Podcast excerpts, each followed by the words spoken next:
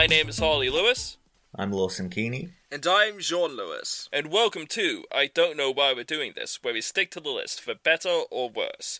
Now that we've exited the Lake Placid Anaconda trilogy that Lawson plotted out for us, Hey, hey, I pitched it and you okayed it. Don't pass all this off on me.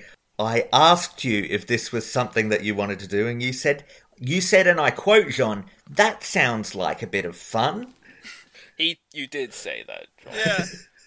And So it was a bit of don't fun. Be, we had don't some be fun trying to retroactively frame this as something that I solely brought upon all of us. No, it, it, it it's like how Nazis were like, I was only following orders. I, I wouldn't go that far. That's a bit. no, it's like we're all complicit in this. We all had a hand. Yeah. Magneto's family were killed by tailors and pig Hang on. In this analogy, am I Hitler? No, No, no, no. no, the no, no, movie's no. Hitler. Okay. Just as long as I'm not Hitler. No, no, no, no, no. We're the people who've been pushed. You to know do what? Let's terrible just things move on. by- Let- Let's just move on. Weird analogy. Get out of this minefield I'd now. rather not now, be associated go, with go, any go. Nazism. Alright, so instead of something, you know, very gory, sort of horror esque, we've It's got bits. seen a comedy. Yeah. One of our childhood favorites, one of our current favorites, Austin Powers, International Man of Mystery. Yeah, baby, yeah! But first, we're going to go over what we've seen within the week. But after that, you will definitely hear more bad Austin Powers impressions. Not from me, though, I promise. Oh come on. Bad Dr. Evil? No, no, I'm I'm going to stay away from all of that. I don't think I Fat have bastard. the I don't think I have the backing for it, but the the background for it. But anyway, Your Goofy was pretty okay. yeah, He but did do a good Goofy. I do a decent goofy, you know. It's kind of fun. I did find myself, you know, just for the next few weeks after like watching those goofy movies, every time like a serious or sinister line came up in a movie, I just did find myself sort of repeating it in the goofy voice just because it's kind of fun. What's the best one? Oh, I can't repeat it on the podcast. Anyways, why don't we, we move on? We'll talk about what we've been watching and I'll start us off. I watched Event Horizon. Mm. Have you guys ever seen this? No, I've watched videos about it. Mm. Mm. It's a science fiction horror movie. It's directed by Paul W.S. Anderson. And it's set in the mid 21st century. Humanity has sort of reached the limits of space ex- expansion at this point. They've gotten about as far as they can go without figuring out a way to go faster than light. And the Event Horizon is this experimental ship that travels through other dimensions to get around faster than light travel. That it will sort of poke a hole in the universe and move through another dimension and come out somewhere else back in our universe. But this doesn't work quite as well, and during its first test run, it just disappears. When it activates the the mechanism, it just just gone. Whoops. But it reappears adrift at the edge of the solar system seven years later. And so the designer of it, Dr. William Weir, who is played by Sam Neill, and a space rescue team led by a guy named Captain Miller, he's played by Laurence Fishburne, they set out to discover what happened. And they quickly learn that wherever that ship has been, it's brought back something pretty powerful and nasty with it. This is an atmospheric, ambitious horror movie that blends Alien with The Shining, with some pretty great results. Little bit of in the mouth of madness there with the Sam. Neill hmm. factor. I mean, that's a fantastic premise. It's totally up my alley. You know, the the whole derelict ship thing is something that I always love, and just the whole where has it been these seven years, that sort of thing. And it's creepy, and it never tries to spell things out specifically.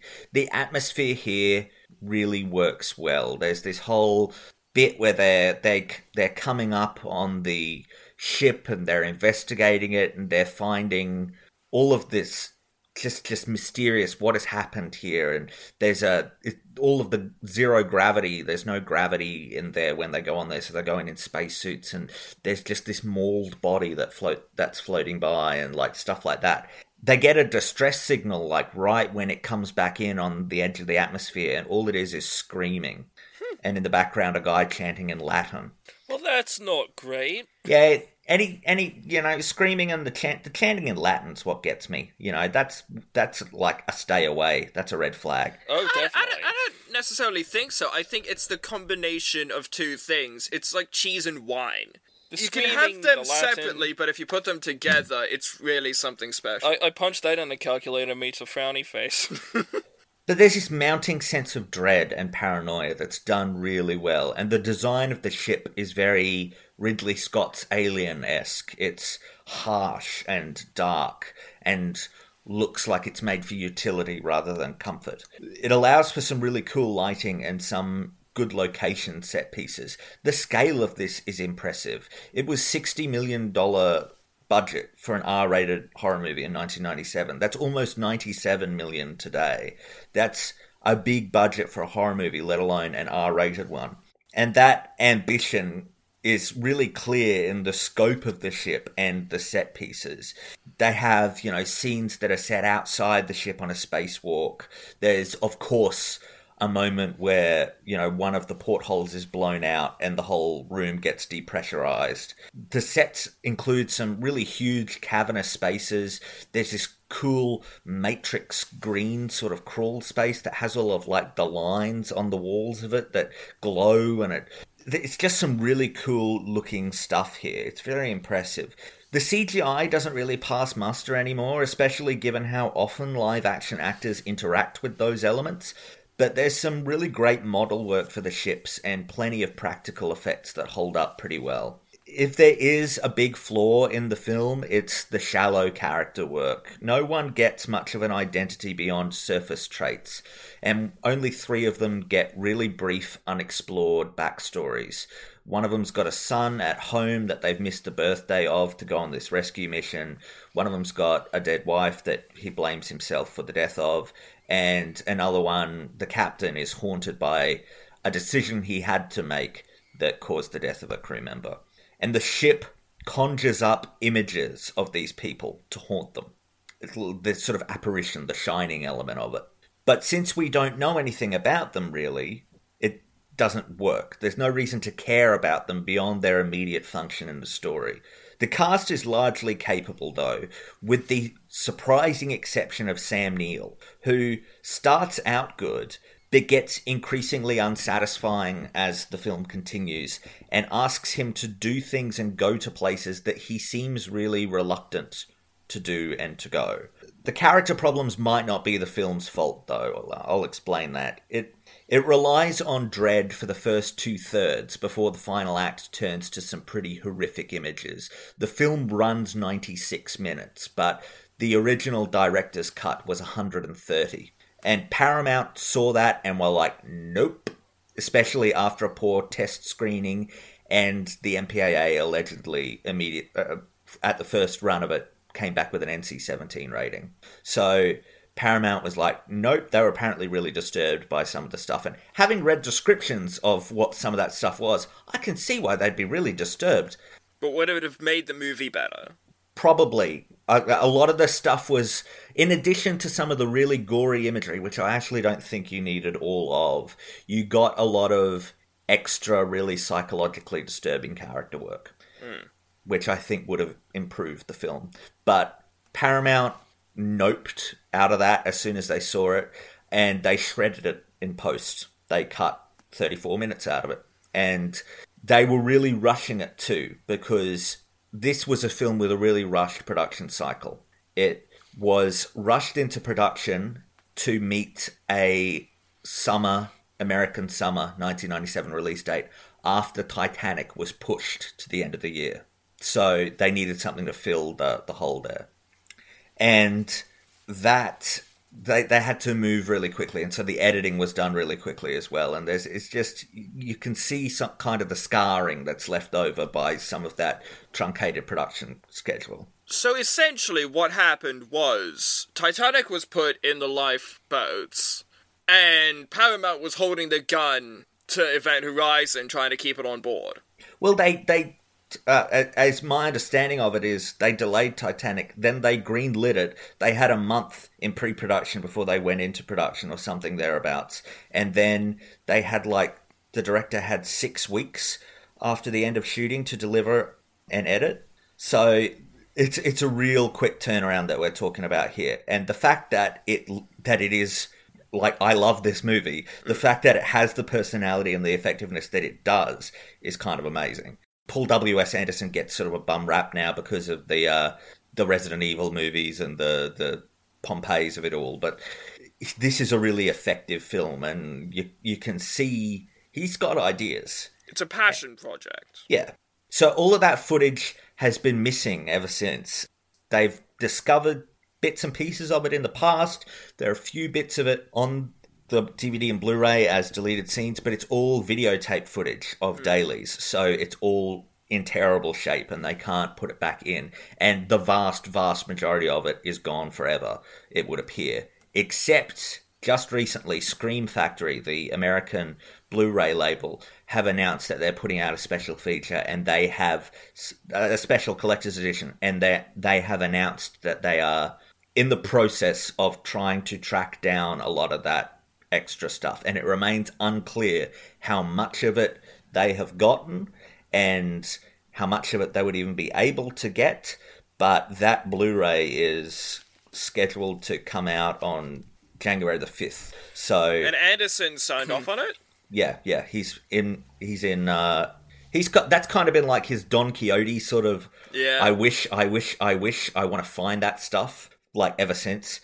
But yeah, it, it, it, remains to be seen how much of that they'll be able to locate. They've they've just put out like a bounty on it, basically, where they just put out a statement that says, "Look, if anyone anywhere has any information on this, we'll you know come to us with it." Because Event Horizon's one of those legendary lost footage stories. It has gotten to that point, yeah. So I I would actually, if they manage to find that stuff, I'll I I would potentially break the continuity of the list just to watch this again and mm. to hmm. see if there's anything extra, or even just I don't know, add it on. There hasn't really been a situation like that where a director's cut of something has come out after I've already watched the theatrical version. So yeah, I don't know whether I as would. As far as the list is concerned.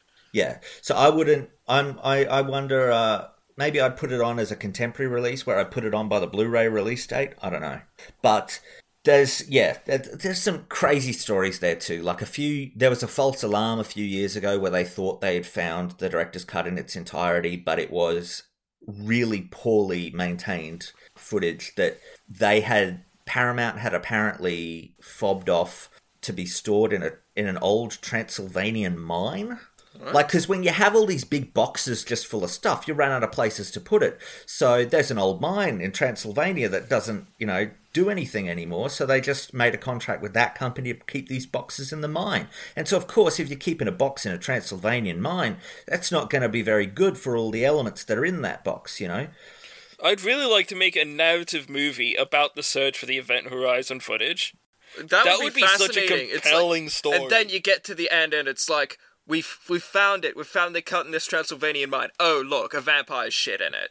I mean, Great. you get all that stuff about like back in the day before things were digitized and before you know back when it wasn't really that there wasn't the film preservation instinct that there is now. Like you get the the BBC recorded over all of their old shows, and so a huge portion of like the first twenty years of Doctor Who episodes were missing. And over the years, we've sort of rediscovered them through just like I think they every every five years or so they find a new collection. Like the last time I think it was like a radio station in Africa had a, a collection of those tapes in their basement, and then they they'll go through the process of doing that. Yeah, it's like how bands go back and they look at tapes that they've got in their garage and they're like, oh, this is a thing that we worked on years ago. We can release this. Anyways, Event Horizon It's a unique, large scale sci fi horror of the type that we so rarely get. I mean, it's a huge, ambitious horror film. It's creepy, it's mysterious, and it's well made, but it's only let down by some aged effects and a final edit that, as I said, excised over a quarter of the material, the cost of which appears to have been a deeper and more disturbing film. I'm hopeful that they find something there. And I'm also hopeful that Amazon makes good on their Event Horizon TV series that they have announced that they're yeah. developing. I'm not. They haven't really said anything about what that's going to look like. They haven't really added anything other than they've got it in development. They haven't given it a series order. But Adam Wingard, who is the director of stuff like You're Next, Death Note, Blair Witch. He's directing Godzilla vs. Kong. He is attached as a producer and a director for the pilot episode. Works for me. I'm not sure that that's that's a premise that goes on for too long. I think if you do it, it's either got to be a limited series or, and I would prefer this, just make it an American Horror Story anthology series. Oh, have yeah. each one be a sci-fi horror story. That would be pretty tight. Like all in the same universe, sort of. An event, an Event Horizon. Event Horizon is a name that like doesn't doesn't have to apply to the ship. Like it's it's You the go Twilight Zone with it, and you're like, the things that we can find beyond the event, Event Horizon. I mean, the the event horizon is the part of a black hole that once you get beyond the event horizon, there's no getting past it anymore. Yeah. There's no getting out of it.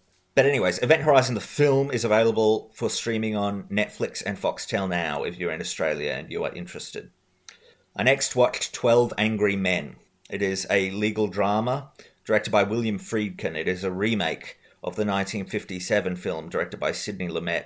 Itself an adaptation of an old anthology show called Studio One, one of the episodes of that. And uh, as as people are probably familiar with this, it's about a, a jury that is debating the fate of a young man who is accused of murder, and the ol- only holdout against a, ju- a guilty verdict here, that juror is played by Jack Lemmon, fights to convince the rest that there is reasonable doubt in the case. So I love the original movie. Like when I think about my favorite movies of all time, it sort of depends on the mood that I'm in and the the you know time of day that Yeah. that it is that what I will say is my favorite movie of all time. But Twelve Angry Men might be the most common answer. It's a movie that I love. I think it is probably even if it's not my favorite, which is a contested point. I think it is perhaps the most perfect movie that I've ever seen. I don't think there is a frame out of place in that original film. Mm. I think it is exactly what it needs to be in every way, shape, and form. It's precise. Yeah. And I love the meaning of it. I love the what it's saying, you know. I think it's important. And it's a testament to that original movie and to the genius of that script and that premise that it survives what this television remake does to it here. This is a, a Showtime production. Oh goodness.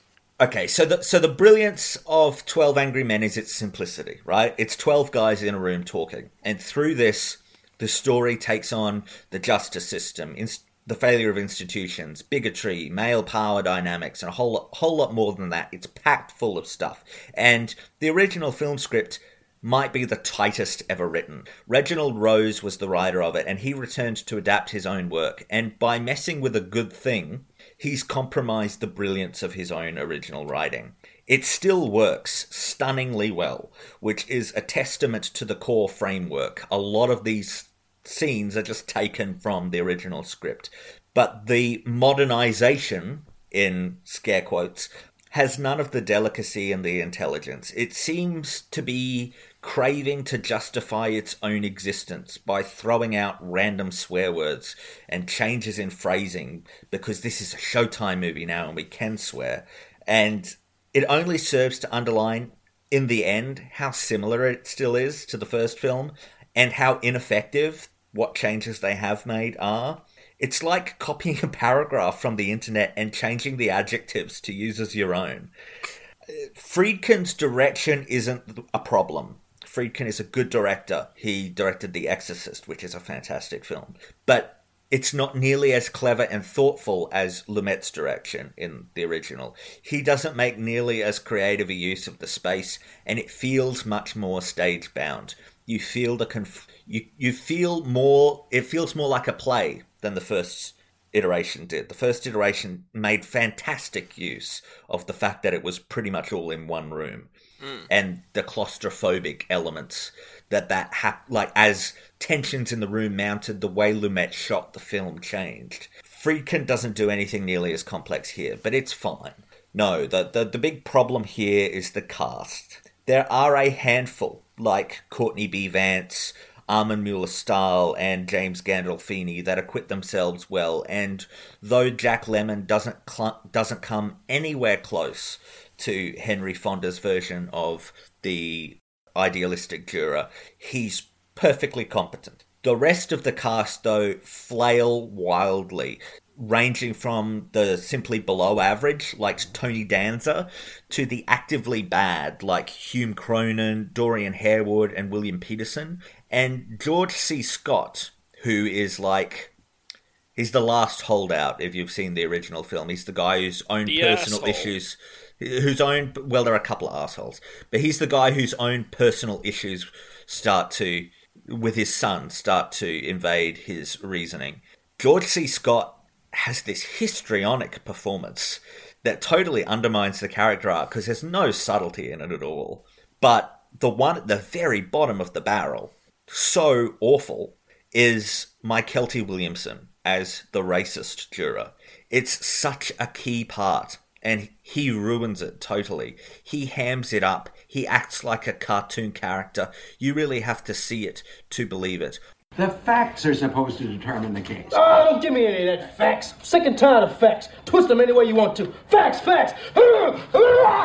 It's awful. Even beyond that, there's the incredibly questionable choice of making the racist guy a black man who hates Hispanics. The movie is saying, well, black people can be bigoted too, which, okay, but we're talking about the criminal justice system right now, and there seems to be a more immediate point to be made here.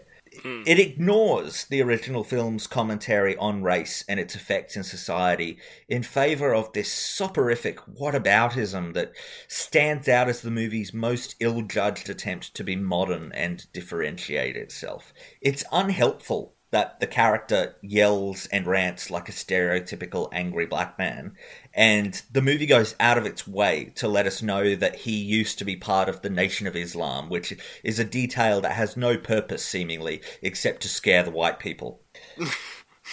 I don't understand how a movie made in 1957 got this right, but a movie made in 1997 didn't. I mean, maybe the filmmakers were worried that having him be white when there were now other characters of color in the room with him would be too ugly an element, but there's gotta be a better way to handle it than this. I was entertained by this movie, but that's thanks to the brilliance of the original construction rather than this specific presentation. This is a less interesting, poorly acted, and entirely pointless remake of something that is perfect. If the original is like eating the world's best meal in a beautiful restaurant, then this is like taking the world's best meal home in a doggy bag, freezing it for two weeks, and then heating it up in the microwave and eating it on a folding chair in your bedroom closet. Nude the sucker. Oh, that's, one of an your. be- excellent way of putting that's it. one of your best metaphors so far. Thank you. He worked hard on it. Yeah. Just watch the original. That one's on Stan. And of course, we're talking about Austin Powers, International Man of Mystery, the first in the Austin Powers trilogy, which means I watched the other two as well. Austin Powers, The Spy Who Shagged Me is the second film. It is a spy parody, and it's directed by Jay Roach. They are all directed by Jay Roach.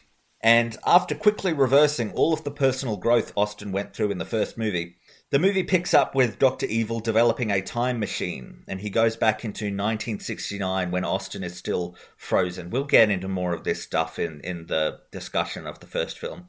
But he has this scheme to steal Austin Powers' mojo. And in the present day, Austin Powers realizes he doesn't have any mojo anymore, and so he travels back in time as well, and teams up with a similarly free love obsessed CIA agent named Felicity Shagwell, who is played by Heather Graham, who is working for British intelligence for some reason, even though she's clearly American. Well, it's it's a cross sort of agency corporation thing.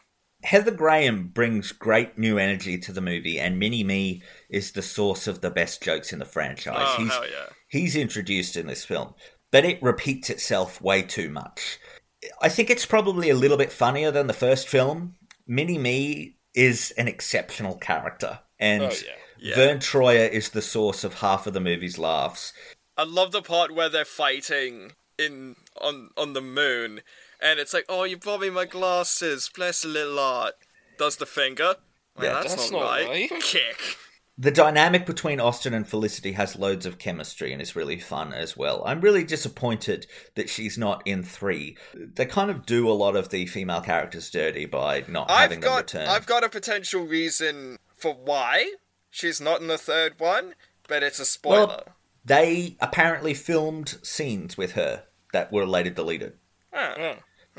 But Myers seems to have perfected the character in this film. Uh, the movie spends so much time repeating the first, though. We bring Will Ferrell back so he can do the same gag.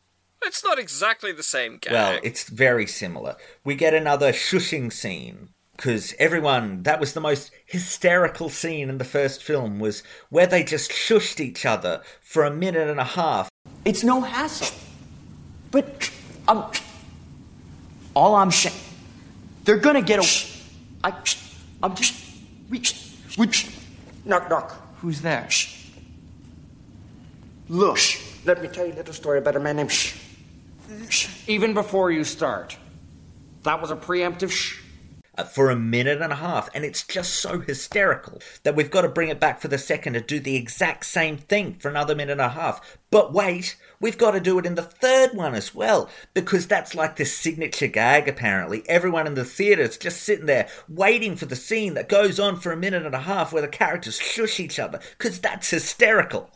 the characters aren't shushing each other. Doctor Evil is shushing Scott. Oh, don't be pedantic. You know exactly what I mean.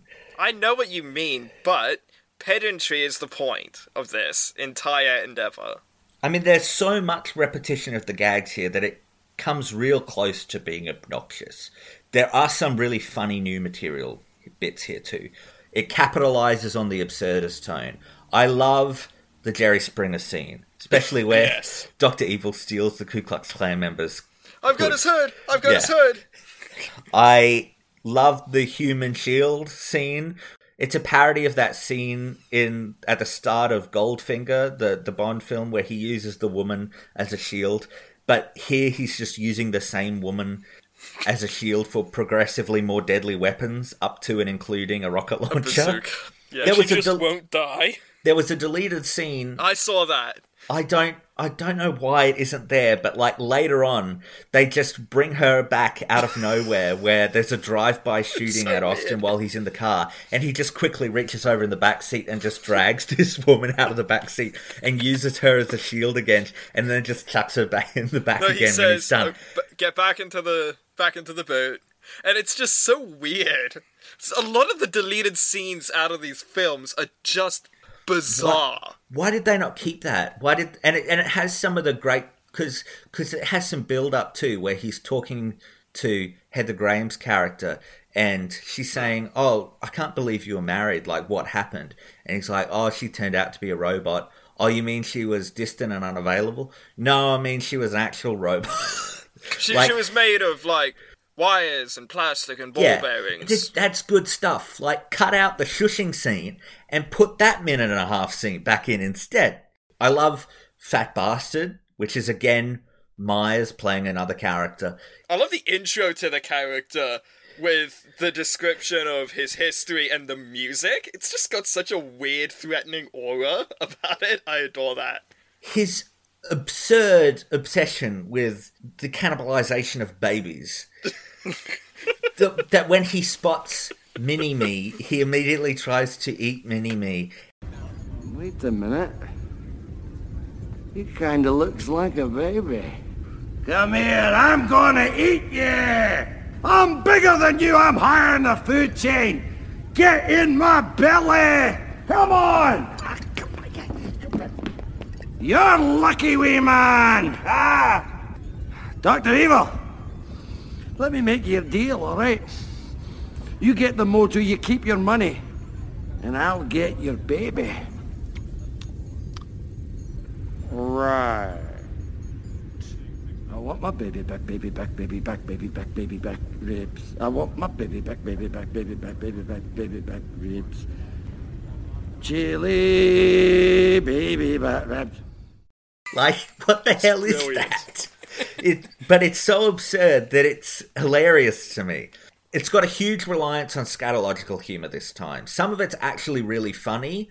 Others are just so lazy that it's pathetic. Like you get to the conversation between Austin Powers and Heather Graham and uh, with Fat Bastard at the end, and they have that really, you know, the joke about him saying, you know, I'm I'm unhappy because I eat and I eat because I'm unhappy. You know, you know that really serious, and that's the joke. Is a really serious. And then at the end, he farts, and he goes, "I farted."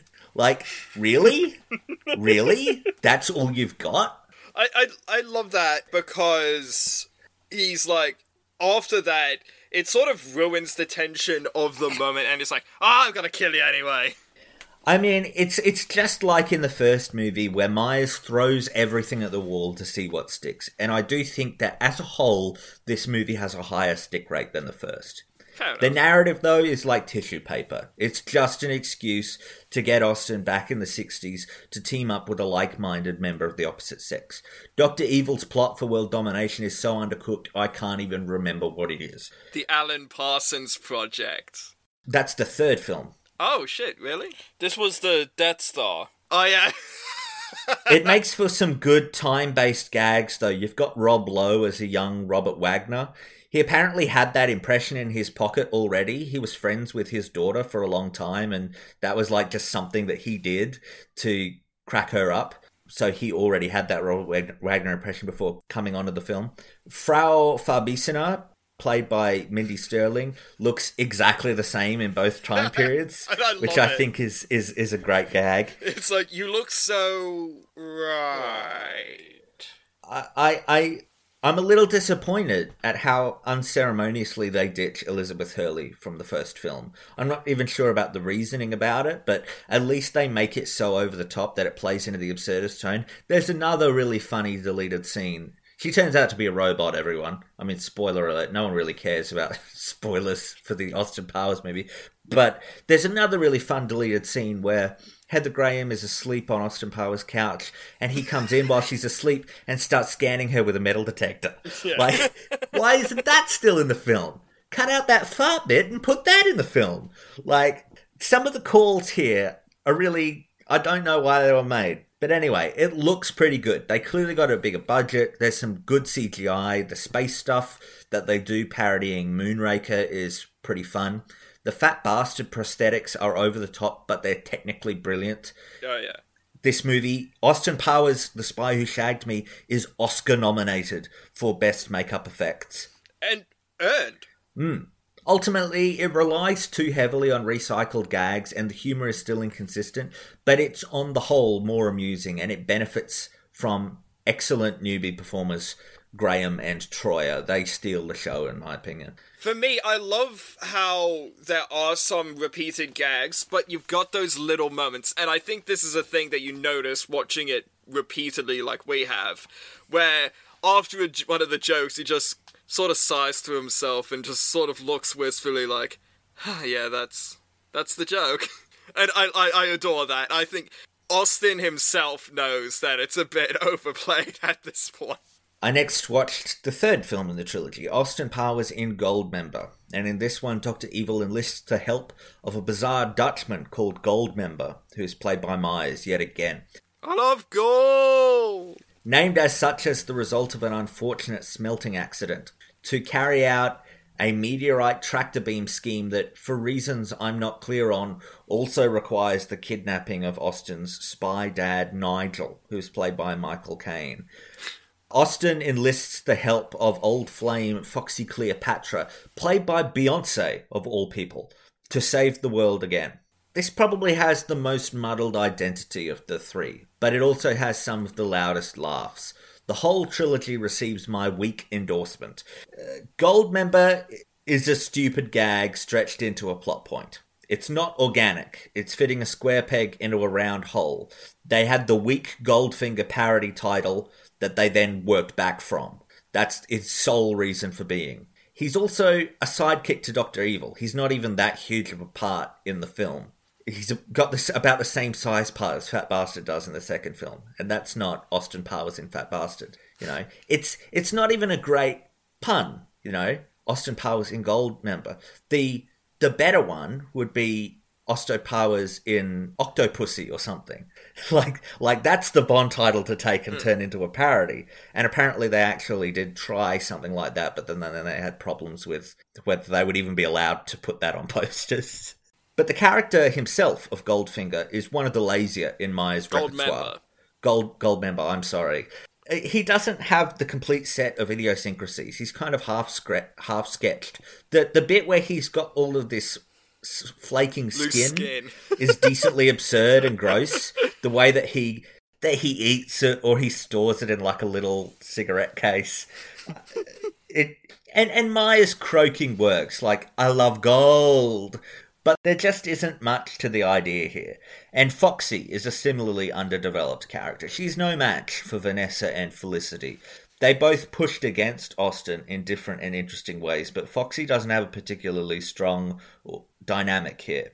The movie is a lot less interested in the relationship too. Beyonce sells it though. I admit I'm not the biggest Beyonce fan in the world. I mean I'm not anti Beyonce. I think she's a very good singer with some very good songs. I just I've never quite understood the whole Queen Bey thing, like mm. like the sort of mythologizing of her. Yeah, it's interesting. I'd I'd like to see how that began. But she has loads of charisma, and she boosts the disappointing writing here. Caine's introduction as Nigel is very good casting, and he fits the tone surprisingly well. The character's a bit of a nothing, but Kane brings the 60s, 70s British thriller bona fides. He's game for it, and his role in the story works well as an extended gags on both trilogy enders and the propensity for so many fictional characters to have important parents they have issues with. Uh, he- he also has this peculiar hatred of the Dutch, which is a fun little oddity. All right, Gold member. Don't play the laughing boy. there are only two things I can't stand in this world people who are intolerant of other people's cultures, and the Dutch. Or the bit at the end where he says something about Those Belgians, they made you so damn evil. And of course, they share a border with the Dutch. which is a great callback. But while the gags also include many repeats, I mean, again, seriously, they brought that shush gag back. Everyone in the the audience was sitting there going, "I wonder when they're going to do the shush gag. The shush gag's the best, the best joke in this whole franchise." Really?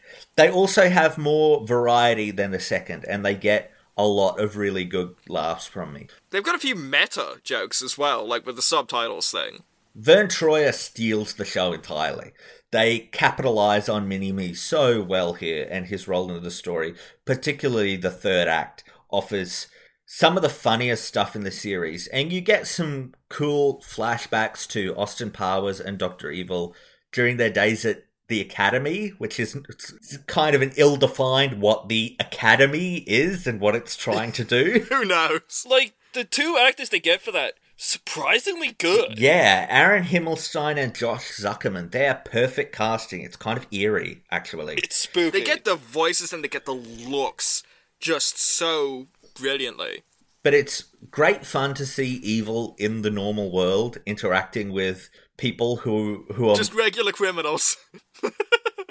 Put it to you this way, cuz. I don't know how to be. No crib on MTV. God only knows. Got my mini me in the GP. See how it goes. Evil's all that I see. And you ask me my name? G to the Rizzo, E to the Vizzo, I to the Lizzo. I'm a crazy. You all knew that. Austin caught me in the first act. It's all backwards. What's with that? So I'll make a prophecy from the dogs to the mini me. Give me an Escalade, a two-way bling bling on eBay. Domino. Yeah. Stick that in your pipe and smoke it. That Hard Knock Life sequence. I adore that. That's just so hilarious. There's this there's this is one weird inmate that last time we watched the movie really stood out. He's just got this weird look in his eye, just staring. Well, there's another there's another deleted scene where one of the inmates says, um, You have to go through me. Go through me. yeah, and Mini Me burrows through his stomach like a drill and comes out on the other side. Stands on the table. The guy stands there for a moment, then falls over and like in that Charlie Chaplin bit with the wall falling down, the Buster body Keaton. comes down and Mini Me goes through the hole as he's standing there on the table. It's bizarre, and I don't know why. Again, why did they not keep it? cut the shush scene and put that one back in. You're repeating yourself as much as the movie does. Perhaps this has rubbed off on me. If you're finding it as annoying as I did this movie's repeated jokes, then maybe maybe that's karma. In addition to the to the criminal stuff, it's also such great fun to see young Doctor Evil with all of these other teenagers. Yeah. And the way that he's his just sort of vibe is just so totally at odds. Because he's already completely bald. It's maybe the funniest, but it's not the strongest. That's one. And it's not my favourite, which is probably two. But Troyer takes over the movie, which is a good thing, and Caine works surprisingly well, but they've almost totally given up on narrative at this point.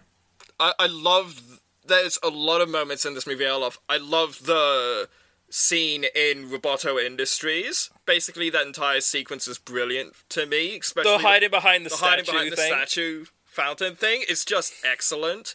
I love the part where they're driving toward the submarine and they go into the Godzilla thing and they do that whole joke of run it's Godzilla no, due to international, international copyright, copyright law, law, it's, it's not. not. but still we We should should run run like it is Godzilla. Godzilla Though it's it not isn't. I do like the physical exam as well. yes hmm. the shadow joke from the f- second movie took taken to that point and it's the same goon it's the same henchman who's freaking out But that's such a great visual gag too of the, the gag of Austin standing on Mini Me's shoulders rather than the other way around. And I love the part where he's flying, he's going down the vent, yeah. and it's. Just sort smacks into the wall. Yeah. Dad cracks up every, Every time. single time. Oh, me too. I like I reversed that. I rewind, rewound, and watched that multiple times, and then I rewound it again just to try and see if I could see the cut where the dummy was replaced with Verne Troyer, but it's seamless. I mean, we've pretty much already given it away, and I should probably. I mean, I just want like that the cut gag to Mini Me now dressed up as Mini Austin Powers. Yeah. is outstanding, and I love how I love how much Austin also clearly likes Mini Me once he starts working with him. Anyways, lastly for this week, I watched Mimic. It is a creature feature directed by Guillermo del Toro. It's based on the short story by Donald A. Wollheim. And as we start the movie off, New York is in the middle of an infectious epidemic called Strickler's disease, and it targets mainly only children, and it's spread by cockroaches. And it's been two years, they can't find a cure. So, working for the CDC, husband and wife scientists Dr. Susan Tyler, who's played by Mira Sorvino, and Dr. Peter Mann, who's played by Jeremy Northam, they introduce a genetically engineered Judas breed of cockroach, which, because of enzymes or something, kills the cockroaches, which is the way that the disease is spread. So that sort of gets rid of the disease. And those Judas breed cockroaches are sterile themselves with a four month lifespan. And it seems to work. We flash forward three years later. People are disappearing into the subway system. Susan and Peter discover that some of the bugs survived and are evolving. Sinister figures also start to stalk them as they pursue their investigation. So, I got a pretty simple pitch for you guys here. Let me see if I can sell you on this movie. It's about six foot tall cockroaches that stand on their hind legs and pretend to be humans. Brilliant. Oh, I can get down with that. It's played totally straight. This should not work. And yet, Mimic does work really well for the most part. I think that it's all Del Toro. It's really goofy, and yet it is somehow effective. These figures, these mysterious figures, they're kept in shadow. We will later learn, it, it sort of seems like they're wearing this long overcoat. We will later learn, come the reveal, that they actually have their wings wrapped around them like a long cloak. Aw, that's nice. Del Toro wisely keeps them obscured during these moments, and we don't really see them move either. The rare occasions that we do kind of look like a little kid standing on another kid's shoulders in a long coat, sort of toddling around the place. It's a testament to Del Toro's talent that it does work, and that it doesn't kill the movie entirely when you finally see one transform. Once the cat's out of the bag, you do see the justification for cockroaches being monsters. I mean, think about it. Cockroaches are infamously hard to kill. I'm pretty sure they've got those serrated legs that they use to sort of carve up their meals. So, what if they were six feet tall and there was a subway full of them? That'd be pretty scary. Yeah. They can fly too. Teenage Mutant Ninja Roaches. The movie split, split into two halves. The first is really atmospheric and eerie. It's this build up as Susan and Peter start to unravel the mystery and we begin to learn more about what's going on. It's largely above ground, the place is all rainy and dirty. The second half sees them stranded in an abandoned subway system with attacking cockroaches the size of a St. Bernard. It's less effective. Del Toro is clearly less interested in that second half as well. It's solid, but it lets down the great tone work of the first half. The cast are all extremely overqualified for a giant cockroach movie. You got Mira Sorvino, who was an Academy Award winner at this point. You got Josh Brolin. You've got F. Murray Abraham, who again is an Academy Award winner. They're all pretty good. There's a kind of underwritten special needs kid who's played by Alexander Goodwin that exists only to get himself in danger. They could have dropped that. But it, it's got that Del Toro visual style, incredible atmosphere and design, lots of shadows, a great, mysterious, old fashioned Marco Beltrami score. The lighting in the subway is brilliant, like they use flares, like yellow flares, to sort of give the whole thing this sort of spooky aura. Outstanding production design by Carol Spier. Del Toro classes this thing up a ton. It was originally actually going to be part of an anthology film. This and another installment, Imposter, were expanded to features before they started filming. But Alien Love Triangle was going to be the third feature, and it had already shot as a short film to be included as, as an installment in this anthology film. And it starred Kenneth Branagh, Courteney Cox, and Heather Graham, and it was directed by Danny Boyle. It's done. It has never been released. That's a shame. Somewhere there's a completed Danny Boyle short film starring Kenneth Branagh, Courteney Cox, and Heather Graham that people have just been sitting on for 23 years. That's a sin. How could you do this? There was also a, a kind of troubled production. There was a behind the scenes power struggle between Del Toro and the Weinsteins, who were producers on this film. They almost forced Del Toro off the film, but he was saved by the intervention of Mira Sorvino, who had just won the Oscar and just basically came in and said, Look, I'm not doing it anymore. I'm just not coming to work if Del Toro's not there. But Del Toro didn't get a final cut either. And for years, he was sort of. He regretted Mimic and the way that it went. He got a director's cut done years after the fact, which is the version that I watched, and so he's he's decently happy with that one. Like that's his work, he he thinks. The movie is pretty gritty. There's no camp or humor to it. It's totally straight faced. And it's super gross, even beyond the cockroach element of it. It's a gross film. So you don't have any bugs going, How do you do, governor? No, they don't speak. Oh, that's a shame. This is the best version of a movie about six foot tall cockroaches that stand on their hind legs and pretend to be people that there could possibly be. it just should not work, but it does, thanks to some pretty outstanding direction. And if anyone is in Australia and interested, it is available for streaming on Stan. Anyway, that's it done for me this week. Why don't you guys talk about what you've seen? Right. It's a pretty short one this week. It was a busy week. Other people had priority over the television. But the first thing I watched this week was the Richard Donner cut of Superman 2. It picks up directly after the events of the first Superman movie. You've seen it before, I imagine? Oh, I, Yeah, I, yeah, I've seen yeah. it before. Both versions of it. And wh- so in the Donner cut, as opposed to the Lester cut, one of the missiles that Lex Luthor was using in his harebrained scheme to cleave off California Yeah. um, from the United States, Superman threw into space, thinking, you know, that'll be okay. It releases three Kryptonian supercriminals, three of the only unreformable Kryptonian criminals, Non Ursa and Z- General Zod. Played General Zod. expertly by Terence Stamp. Yeah, Absolutely brilliant. Th- non a Non being yeah. a basically strength personified, Yeah. and the And destruction Ursa being this really vicious, conniving and fe- uh, figure. they make a point in the in what Jor El, played by Marlon Brando, says. Nobody was safe, not even women or children. Yeah.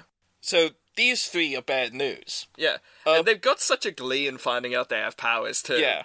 Like, there's a part in the movie where they're storming the White House, the three of them, and Zod grabs a machine gun and is like, "What a unique instrument this is." And he just stands there, just like casually just shooting it, just having the time and, of his and- life. and he's just so fascinated by what is to him such a primitive weapon. Primitive but effective. Yeah. is uh, what I believe he says. Uh, so basically, the that's the setup for our villains. Yeah. The setup for Clark in this is at the end of the first Superman, he grew attached to Lois Lane. Yeah. Lois, being another person who works at the Daily Planet, being another journalist, has started to put two and two together. Yeah. You know, it is quite obvious. Superman doesn't even wear a mask. When Clark isn't there, Superman appears. When Superman appears, Clark isn't there. She's smart. She's smart, and there's a fantastic scene, which was actually their test screening that was put into this cut of the film, where she points a gun at Clark and threatens to shoot him. Yeah, because I might be misremembering this, but the original plan was to shoot the first two movies back to back, wasn't it? Oh, they did. They did. But didn't they stop at some point because they were going over budget and they had like half of two done, but they decided to focus on getting one in cinemas first? Yes. Richard Lester eventually took over on number two. That's why we have the theatrical version of it. But I mean, like that's also why we have the um the audition footage Yeah. of those two characters being a scene from the second film. But it Yeah. really works. And it works. she fires the gun. Clark stands straighter up and says, If I was just Clark Kent, you would have killed him. Then she goes, Not if I fired a blank. so that's a really nice moment. Christopher Reeves as Superman is fantastic. Yeah. He really nails the idealism, just the presence. Yeah. You know, that other uh, portrayals of Superman just didn't quite nail. Yeah. Thankfully, all my favorite ones nailed it. Yeah. Notably Tyler Hoechlin and Henry Cavill. Brandon Routh Brandon also Routh as well. has yeah. nailed it as he's grown older. In Yeah. returns, there's a bit of an eh, Yeah. not as strong performance as his future ones. Well, Superman Returns, you have to put an asterisk next to it. But what always irked me was how that version of Superman divided his personality between Clark Kent and Superman. There's no seamlessness to it. And that's one of the struggles for the character in this movie, trying to figure out who's the real person, Kal-El or Clark Kent. And I don't feel the ending really does anything good with that. I understand that this is a cut compiled together with footage, but they redo the turn back time spinning the world thing, which I hated initially because it reset a shitload of stuff, but it's worse uh, worse off in this version because it resets everything. But it doesn't reset the experiences that Clark has had. Yeah, and but that's not the point. him. That's not the point. We have more characters in these movies than just Clark Kent. Yeah, I'm not saying that we don't, but these movies are about his journey. Yeah, but- growing to be the person who he's meant to be. Yes, my problem is that he learns his lesson, destroys the Fortress of Solitude, he understands that he has a responsibility, rewinds time, so nothing happened. So there's no consequences for any of the villainy from Zod or Lex Uh, Luthor. they remain trapped in the Phantom Zone, no, no and Lex consequences Luthor felt stays by in the world. No consequences felt by the Why world. does the world See, have to feel is just a- consequences? this is just a reality breaking thing. They should never have done the reverse time thing. It creates these problems. It also creates the problem of why he just doesn't do it.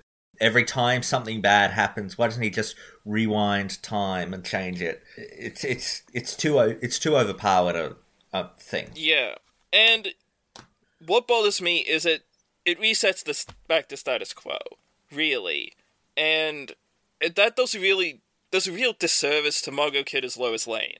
And I would have liked at least a hint that she remembered that he was Superman. I Just do a like the idea. Would have been nice. I think it would be interesting if if Clark took Lois with him, but then again, flying that fast would have like peeled her skin off. There would be no way of getting past it. In the Lester cut, doesn't he kiss her and Wipes her memory. Yeah.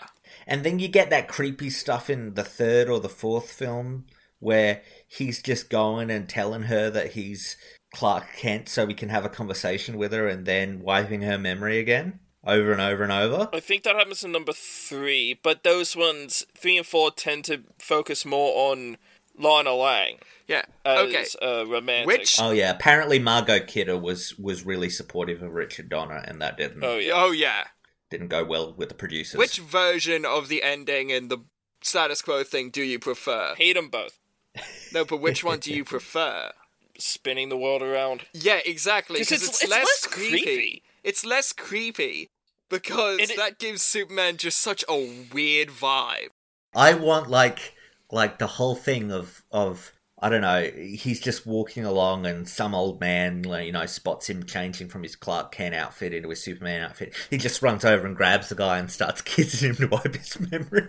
Yeah, Or just yeah. goes like, like, what's the implication of that? or he just like flies right through the guy. Then he's like, "Nope, time for a redo." Yeah, why doesn't he just why doesn't he just go to go to the prison and stick his tongue down Luthor's throat? like Just I mean, wipe his just mind. completely wipe his mind. Why doesn't he just do that? And that's another thing. The powers of Kryptonians are undefined. Oh yeah, Uh, like it- it seems as though telekinesis. Zod has some nowhere. sort of heat vision telekinesis. yeah, like he Uh, can float things with his mind. Jor El's continued existence Boggles the mind. boggles the mind because he's like both alive but also dead. It's, like far, far. It's it's like every weird thing that was in the two Donner Superman movies were done better in Man of Steel, where Yeah. it's both the Donner movies just smashed smushed together, together. and just taking the great parts You take out the of that. Man, of Steel is basically you get Although the, you miss the entire, you get the first half of the first Yeah. Superman movie, smush it up with Superman two, yeah, and that's basically Man of Steel. down to the point of having a fight at a construction site. Yeah. What really lands though is characterization. Well, the plot suffers. You get Gene Hackman as Lex Luthor. Yeah. Which is just great. He, he tries to talk Zod into giving him control of Australia. You He get just wants Australia. yeah. Well, it's waterfront property. Yeah, That's true. the whole way around. You get Margot Kidder as Lois Lane. The chemistry between Reeves and Kidder is just And fantastic. Otis and Miss Teschmacher aren't in this one. Miss Teschmacher is. Oh, Otis, but gets left isn't. behind in Yeah, the they leave Otis behind in prison. Because fair enough. You don't want to have to deal with that guy. The for Donner too long. cut, the Donner cut is superior to the Lester cut Yeah. in pretty much every way. I'm so glad we eventually got it Yeah. in 2006 because it just wasn't right how they just kicked him away and just gave it to another director. Yeah, I it always gives you hate the it when that opportunity to see his vision. Uh, and what what ha- happened with the Donner cut is what I thought was going to happen with Justice League. I thought it was going to be in 15, 20 years that finally Yeah. Snyder Like- gets to make his movie, but Donner cut is the that's been pushed forward a little Don, bit. the, the Donner cut is the legendary director's cut. It's the prime example. Yeah. and I'm I the problems I have with the ending. The rest of it's just great. Clark has a really good character arc where I- he he realizes that it's not about It's not about him. what's fair. It's about what's necessary. you do what you do with the powers you have. yeah. And It's- bless him, it's even Jor-El's like, this is a lesson you have to learn, And son. as much as Marlon Brando doesn't give a shit on all of his later roles, you still get a good fatherly vibe from him. Oh yeah, like like we we said it in the Island of Doctor Moreau episode that it's a testament to how good an actor he is that even when he just couldn't care any less, he's still really compelling. oh yeah. And Reeves is just He, fantastic. he is Superman. the scenes he has when depowered are perhaps his strongest in the film. like Because you see yeah. the sheer vulnerability. Christopher Reeves to me is Superman. Yeah. Every other Superman actor is just doing a version of him. And this might be a bit of a spoiler, but I think I've talked about this already. It was so glad to see a semi return to that world in Crisis on Infinite Earths with Yeah. Brandon Routh because Brandon Routh carries that same energy. Yeah. Especially since he's grown as an actor. You can find it. You are able to find the Lester cut at points on binge. The Donner cut's much harder to find. But you can get it on iTunes, It's on like Harley iTunes. did. We've got it on Blu-ray. The it's 4Ks available. The 4Ks are trash. oh, uh, they haven't released the 4K for. No, for the fir- for the, the first original Superman, Superman, movies, it's not. Yeah, but great. the the first Superman movie, there's a three-hour cut that exists somewhere. Mm. I- It's bizarre. There were so many different cuts of that film. yeah, But anyway, moving on. I watched parts of the Exorcist TV show because Nyla, her mum and dad started watching it, and I was still in the middle of doing uni work, so I sort of just went out to have lunch. Nyla was like, "Oh, I want some more horror shows to watch on my days off," and I said, "Did you, you do know there's an Exorcist TV show, right?" Exorcist being her. The Exorcist being Favorite one of her favorite movies. So I was like, hey, you know, this exists. So they started binging the living hell out of that. They're up to the second episode of the second season. Oh, that ends on a cliffhanger that will not be resolved. Yep. Yeah, that's fine. Because the first the first season is on the list because it works fine as a miniseries, mm. Yeah. but the second season ends on a cliffhanger. Yeah, and the I can't really talk about the narrative because all of the really excellent stuff is in the f- last batch of episodes after a reveal happens. Let's but just say it it's carries forth the same visual power Hmm. of the of William Friedkin's Exorcist. It's set in the same world as the novel, however. yeah, So not the film. yeah. It's held together by some really excellent performances. You've got a brilliant Geena Davis performance mm. where you get to see her go to a lot of different places with with the character of Angela Rance. You've got You got Alan Ruck Alan Ruck playing like a perpetually sort of a perpetually confused and in pain. down character, and I I love me He some good, Al- good I love me that. some good Alan Ruck. Ever since seeing him in Ferris Bueller's Day Off, It's just I- I've enjoyed see- his it's energy. neat to see him show up. Yeah, like he was in one episode of Medium, if I remember, Yeah. where he was this greedy land developer, Uh, and there was a dead body found in one of the plots of land. Uh, he was also one of the people in Speed, one of the yes, passengers on yes, the he was. So I always love seeing Cameron show up, and the jokes that can come from One that. of my issues with this show, the past that I've seen at least, is in The Exorcist and the third Exorcist, because I don't really we don't care talk about, about the, the, second. heretic. The Heretic sucks.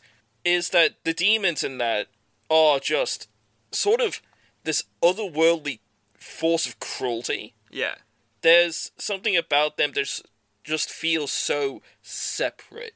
yeah. They don't have personalities. They're they don't more- have plans either. It's No. just the goal is spiteful cruelty for cruelty's Yeah. sake. And the series gives them gives the demon a plan?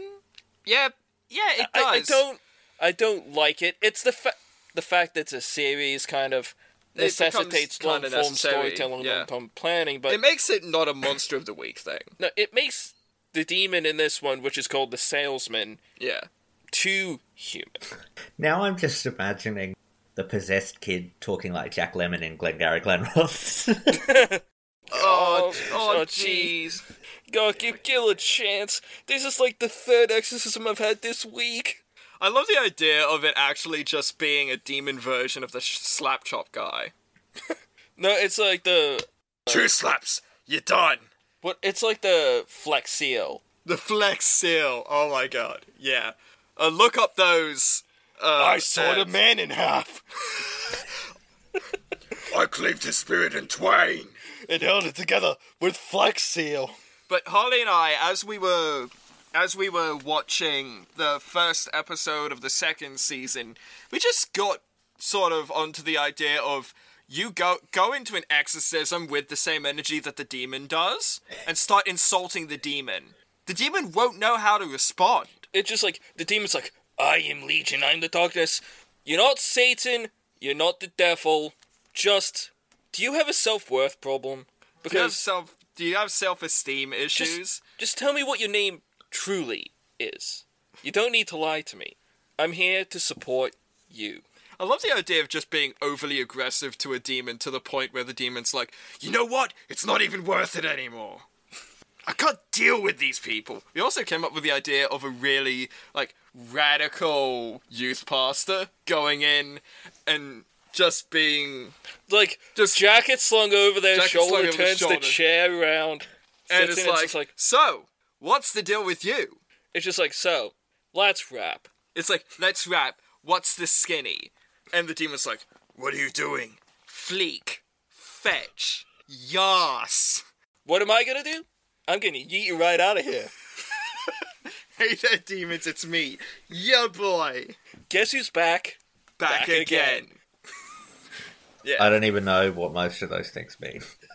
that's the joke. He just goes Uh. dab on the demons.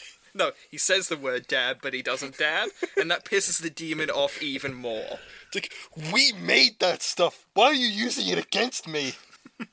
But yeah, what else did we watch? Nope, that's it. I think that's it. I think ev- everyone else in the house had control over the TV this week.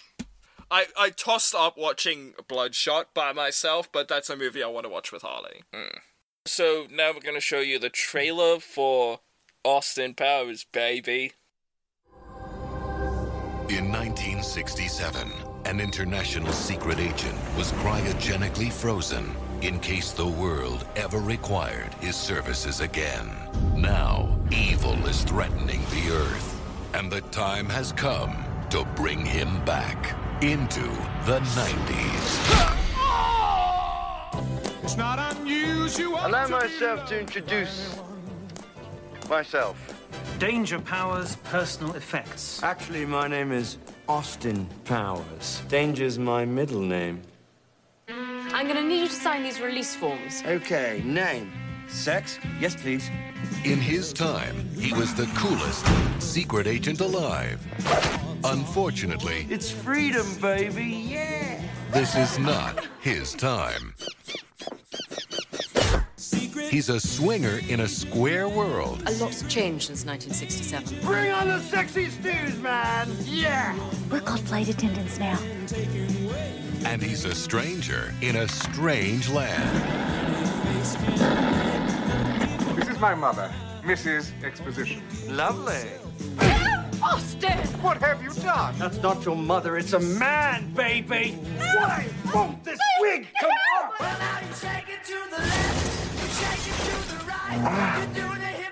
Judo, go! Judo, go! Ow! That really hurt. Who throws a shoe? Honestly. Mike Myers, Yeah, baby. Yeah. Elizabeth Hurley, Don't forget these. Oh, thanks. Austin Powers. International Man of Mystery. Oh, Always wanting to have fun, Austin. That's you in a nutshell. No, this is me in a nutshell. Help! I'm in a nutshell.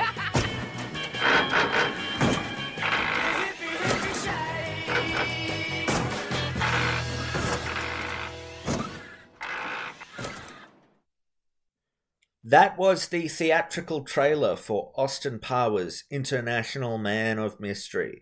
It is a spy parody film directed by Jay Roach. It follows a British 60s super spy named Austin Powers, who is played by Mike Myers. He reawakens after being cryogenically frozen for 30 years when his old nemesis Dr. Evil, also played by Mike Myers, holds the world for ransom and he is a sex crazed fish out of water in the more conservative 90s. And that places him slightly at odds with both the modern world and his new partner, Agent Vanessa Kensington, who is played by Elizabeth Hurley. So, why don't we all just go around briefly and just say at the top what we thought of this movie? Why don't you start us off, Jeaun? I love it. I love this movie. I have for the longest time. It's again one of those formative films for me in in relation to my sense of humor. I can quote almost every scene out of this goddamn movie and out of the se- series, as I'm sure you previously heard in the first half. I I think the character work is interesting. It it's a thing that I do when I've watched a movie a lot that I sort of dig deep into the characters. I've done it with The Grinch, I've done it with these films to the point where I think the second film in this franchise and I remember saying this in class, and you scoffed, that the second movie has a very interesting look at grief. And it was grief that took his mojo away. I will It still was- Scott. It wasn't grief. It was fat bastard with a syringe. No, but but but it okay. That brings into question what mojo, the nature of mojo. If it's like a self-renewing. Jeaun, we're not deep diving number two. But anyway, I love this movie. I also love this movie. It's foundational for me. While, yeah, it is a comedy, it is dumb. Austin Powers is a dumb person. Yeah, he's an Uh, idiot. But it's the fish out of water in the 90s stuff that really strikes a chord with me now. Because going from the 60s to the 90s, even from the 80s to the 90s, the 90s was an inherently transitional time. Very, very cold, lonely time Very lonely, both politically and socially. A lot of people were honestly afraid of the year 2000 and what that m- new millennium would mean. This is set in 1997. Those fears don't bleed through, but the loneliness. And it shows you that he has left his entire the the world he knows is gone. Yeah, there's no, there's not a deep pathos to the character of Austin Powers because he is inherently a com- com- comedy character. But, But you do get moments of quietness with uh, him. moments of quiet, little acting choices uh, from Mike Myers that really sell the fact that this isn't his time, No. and It's there's a- not even his bloody country because it's set in Vegas for the most part. yeah, so so there's a real sort of vein of sadness that runs through the series, uh, with him sort of alienated from his past in a sense. Hmm. Uh, maybe not so much in number two because he's back in the '60s, but definitely in uh, number one and number three. Because he hasn't 'Cause he's sorted both- out his he- issues with his father. In number three, he's alienated from both his time and his father. Yeah. I have seen all of these movies before. I saw them all when I was, I think, 11. An 11 year old me thought that these movies were hilarious. Watching them now, I'm not quite as hot on them as I used to be. Time has taken its toll, but they are still very amusing. And they're a silly pastiche of both the Bonds of the 60s and the Bonds that were happening contemporaneously when these movies were made. And I, I, I think that's interesting. I will say, again, I haven't seen them in at least 15 years. And watching them now, having met you in the interim, John, can I just say that this makes so much sense? I cannot overstate the amount of sense that this makes, given your sense of humor and the way that you idolize these movies and, and, and love them. It's I see so much of that now. Like I was watching this movie and I couldn't remember very much about them. I was just sitting there and like I was like, oh, it it was like something that just just clicked. All of the pieces fit together. Yeah. You understand me a little bit more now. This is like the Rosetta Stone. You uh, beautiful minded it, like you pieced it together like the ending of a Saw movie. a, a, a comment here, a little joke here, just everything sort of formed together. You have a very Mike Myers inspired sense of humor. I think I do. Um, it's uh, it, yeah, it's sort of Mike Myers with a bit of with a bit of a helping of Monty Python with a bit of Jim Carrey. I I would like to circle back to that thing you were talking about about grief because I don't see that at all in any of these movies except perhaps the stuff with his father in the third which is uh, not treated particularly seriously. I don't see the grief at all. Austin Powers never appears to be at any point in the first or second movie concerned about the fact that he is no longer in the 60s. Like he's There, there, there, what? he's there were two scenes where there's the scene where he's in the bed with Vanessa and he's he's recollecting he's recollecting about the past with Oh Vanessa's yeah, mother. he's nostalgic.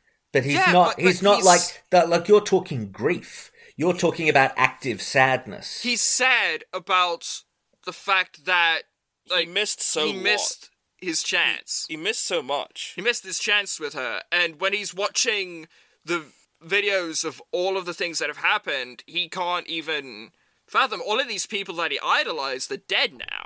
All right, I'll grant. I'll grant Plus, you that there's bit. that scene where he goes out to that bar, and then he tries to to be connect with friendly, people, then people but- just laugh at him. Like, Hmm. there's. I'm not saying that it's a giant vein of sadness. I'm not saying we gold rush the bitch, but I'm saying that I'll grant you that bit in the first film. after watching these films so often, you start to really like we're talk- narrow down. We're not talking about like easy to spot stuff. We're talking about minutia. We're, like to the point where we see editing problems in this film Right. we within should. scenes. We should probably also touch on really quickly the fact that there are two different versions of this film. yeah. There's the US cut and there's the international cut. And the international cut has a bunch of extra scenes in it that the US cut doesn't for some reason. Yeah. Um, if you've seen the film, if, if you're not in the US, you've probably seen the international cut. The international cut features scenes like like the continuing gag of henchmen's friends and family getting Yeah. phone calls to find out that they have died. Which are great scenes. Yeah, those aren't in the US version. And it's a shame because the steamroller henchman joke, that is brilliant. The way that it transfers into what looks like it's shot for a TV movie of the kid riding down the street and going into the house. And then it shows that picture of the, the kid's Yeah. stepfather. The henchman. So in, you like, you two uniform. watched the international cut. I watched the American cut because I have an American Blu-ray box set. Yeah. Um, We watched Most- the American cut this time because that was on Netflix. Stan. Stan, yeah. most of the scenes that aren't in the American cut are on the deleted scenes of the American Blu-ray. Yeah. Yeah, just be aware of that if anyone's out there searching for. I think we'd all probably agree that the international cut's the way to go if you're. Oh Yeah, if you have the definitely, option. because The editing's much less choppy. Yeah, especially that, certain scene where they're in. Virtucon, where it's. Hmm. You know, you're seeing the cut from when they go through the doors to then suddenly the alarm is sounding. And you sort of get no context for that. But with the Orange Sherbet joke, you get a little bit more of. They are so obviously not the people. It also makes Austin seem less incompetent. Yeah. That it And- takes a little bit longer to find. and it makes for better pacing when you're going from the guy getting done by the steamroller to them getting taken out by random Like tasks. the st- Like, steamroller, there's more the steamroller thing itself.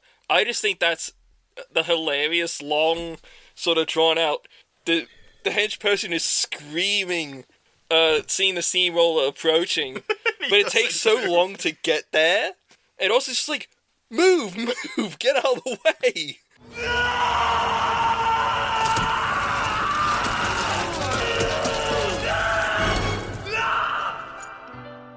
And the guy's just standing there screaming dramatically. Yeah.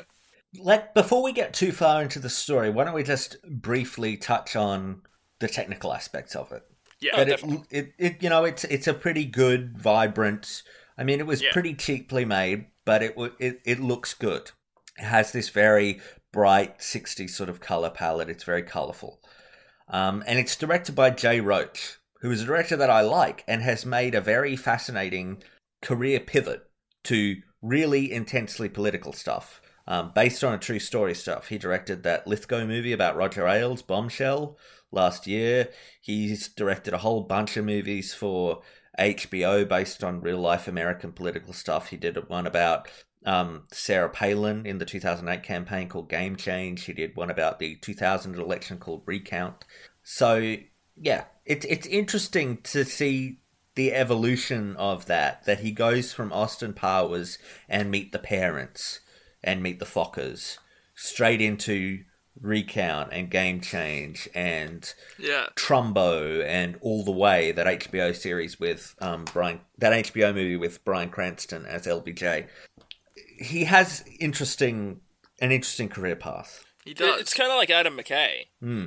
Uh, he went from the Anchorman series or duology rather, to doing a lot of intensely political stuff as well. Vice. Very, Yeah. very great Um, intensely lauded stuff. It's Big it's Short. almost like it's almost like comedy directors and comedians are a lot deeper and a lot smarter than people give them credit for. Well, some. Not- some, de- some. I definitely not mean, all. I mean, Pauly Shore's not gonna go out there and play Stephen Mer- Stephen Miller. Like, you're not gonna see that. You're not gonna see Carrot Top do a Trump film. there's yeah it, it looks good um and i think is pretty well staged one of talking about austin as a character seems like a place to start off Yeah. i think he's austin is a winner you know it's a good character and myers fully commits to the role and he plays it with everything that he's got he's lascivious and kind of stupid but he's sweet and endearing as well He's I- charming. he is. It could never be written now, though.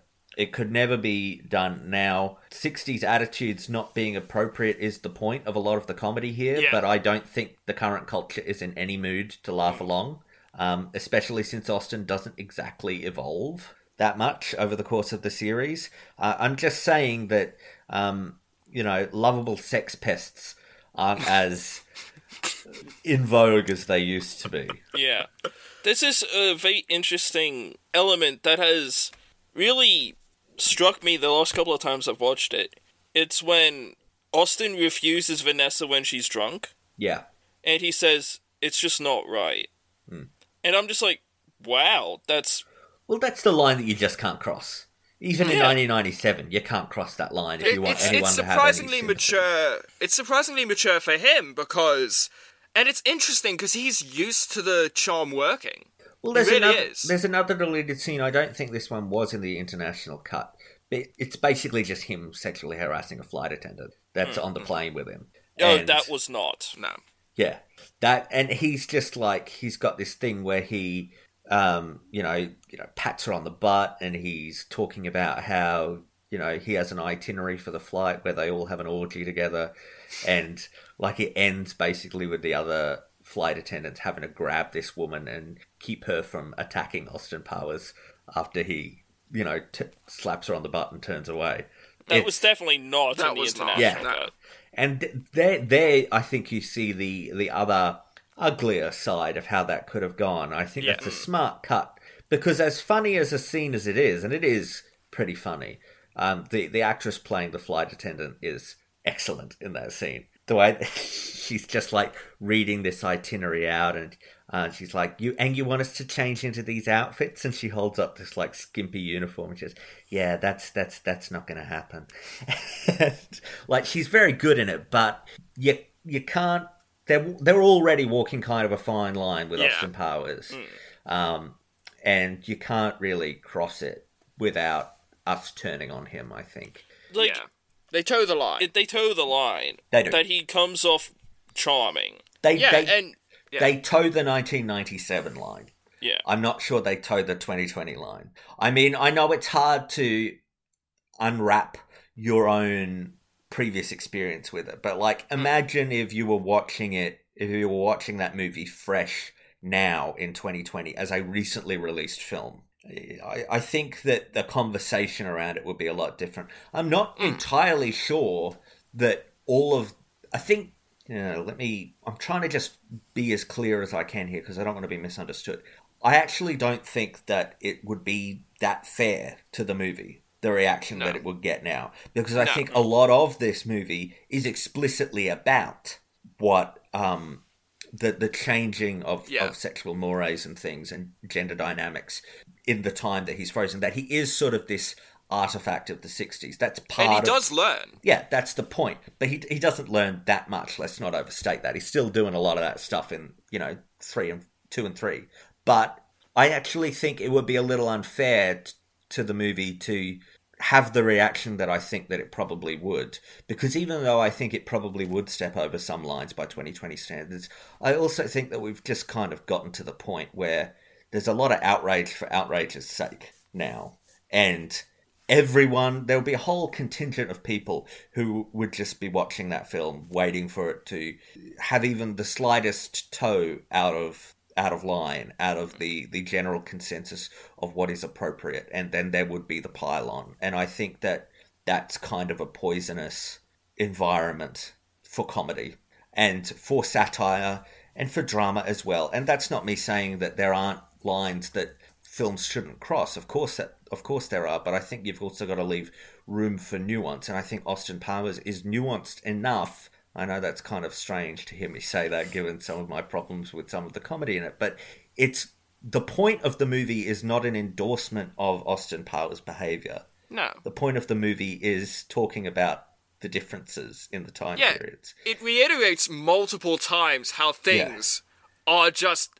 It's a different kind of movie than the one he's used to. Like he punches Basil Exposition's mother Yeah. because he because he just naturally thinks, oh, there's a woman who is has somehow snuck away into this scenario. It must be a dude. It must Yeah. be one of Doctor Evil's henchmen. Because a similar thing happens at the start. Hmm. The waitress, like, before the punch, is definitely a woman. and then after the punch, and then after it's the so punch, it's obviously a dude. obviously a dude. Like Yeah. you can see the hairy legs of I just the hairy man legs.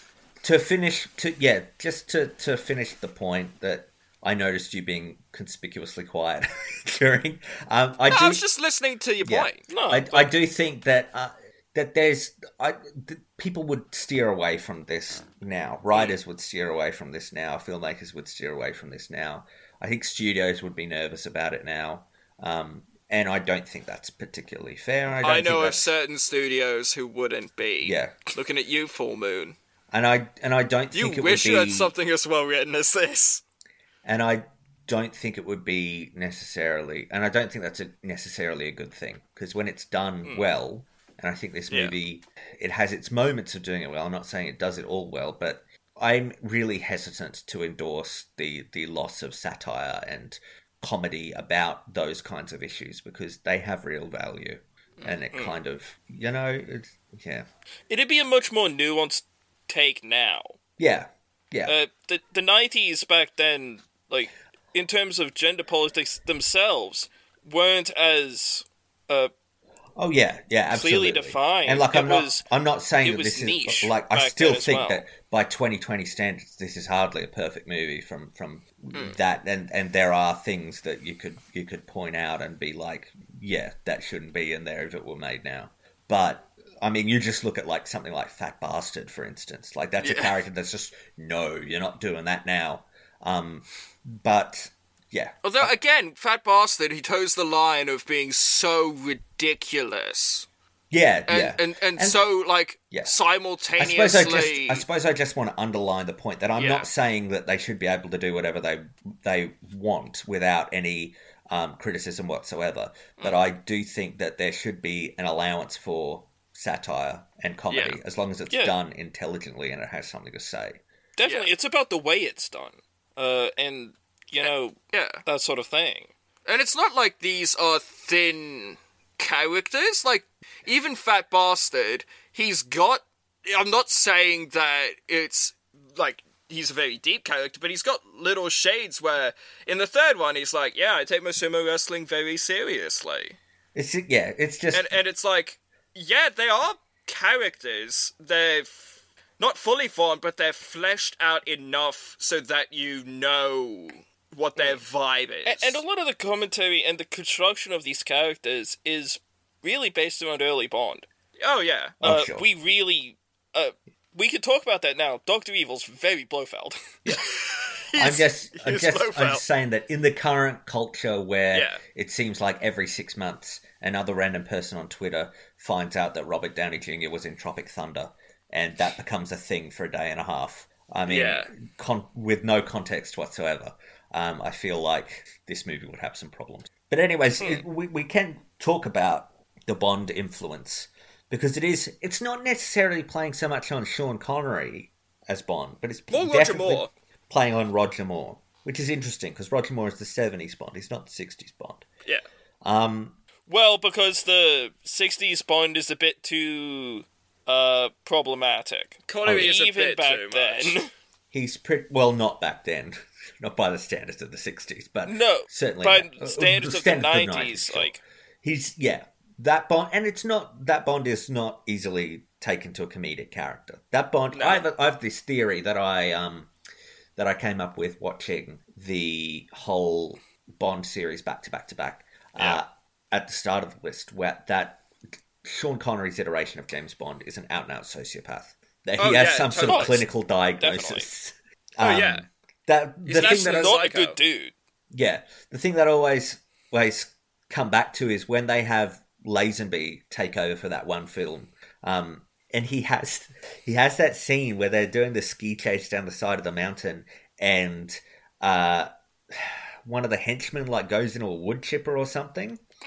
And Lazenby turns around and he shouts over to the, the, the lady of the film, shouts over, he had a lot of guts. And it's just something about the way that Lazenby delivers that line where he's just so I don't know, he's kind of like a boxer dog in that he's just has this kind of stupid, over enthusiastic, excitable quality to him. The joy. And that's sort of the same with Moore. Where it, it works, but then you you imagine the Connery iteration of that character doing that same line saying And it's "You had a lot of guts and you're just like, Oh my god, what what's wrong with you? what's you're crazy.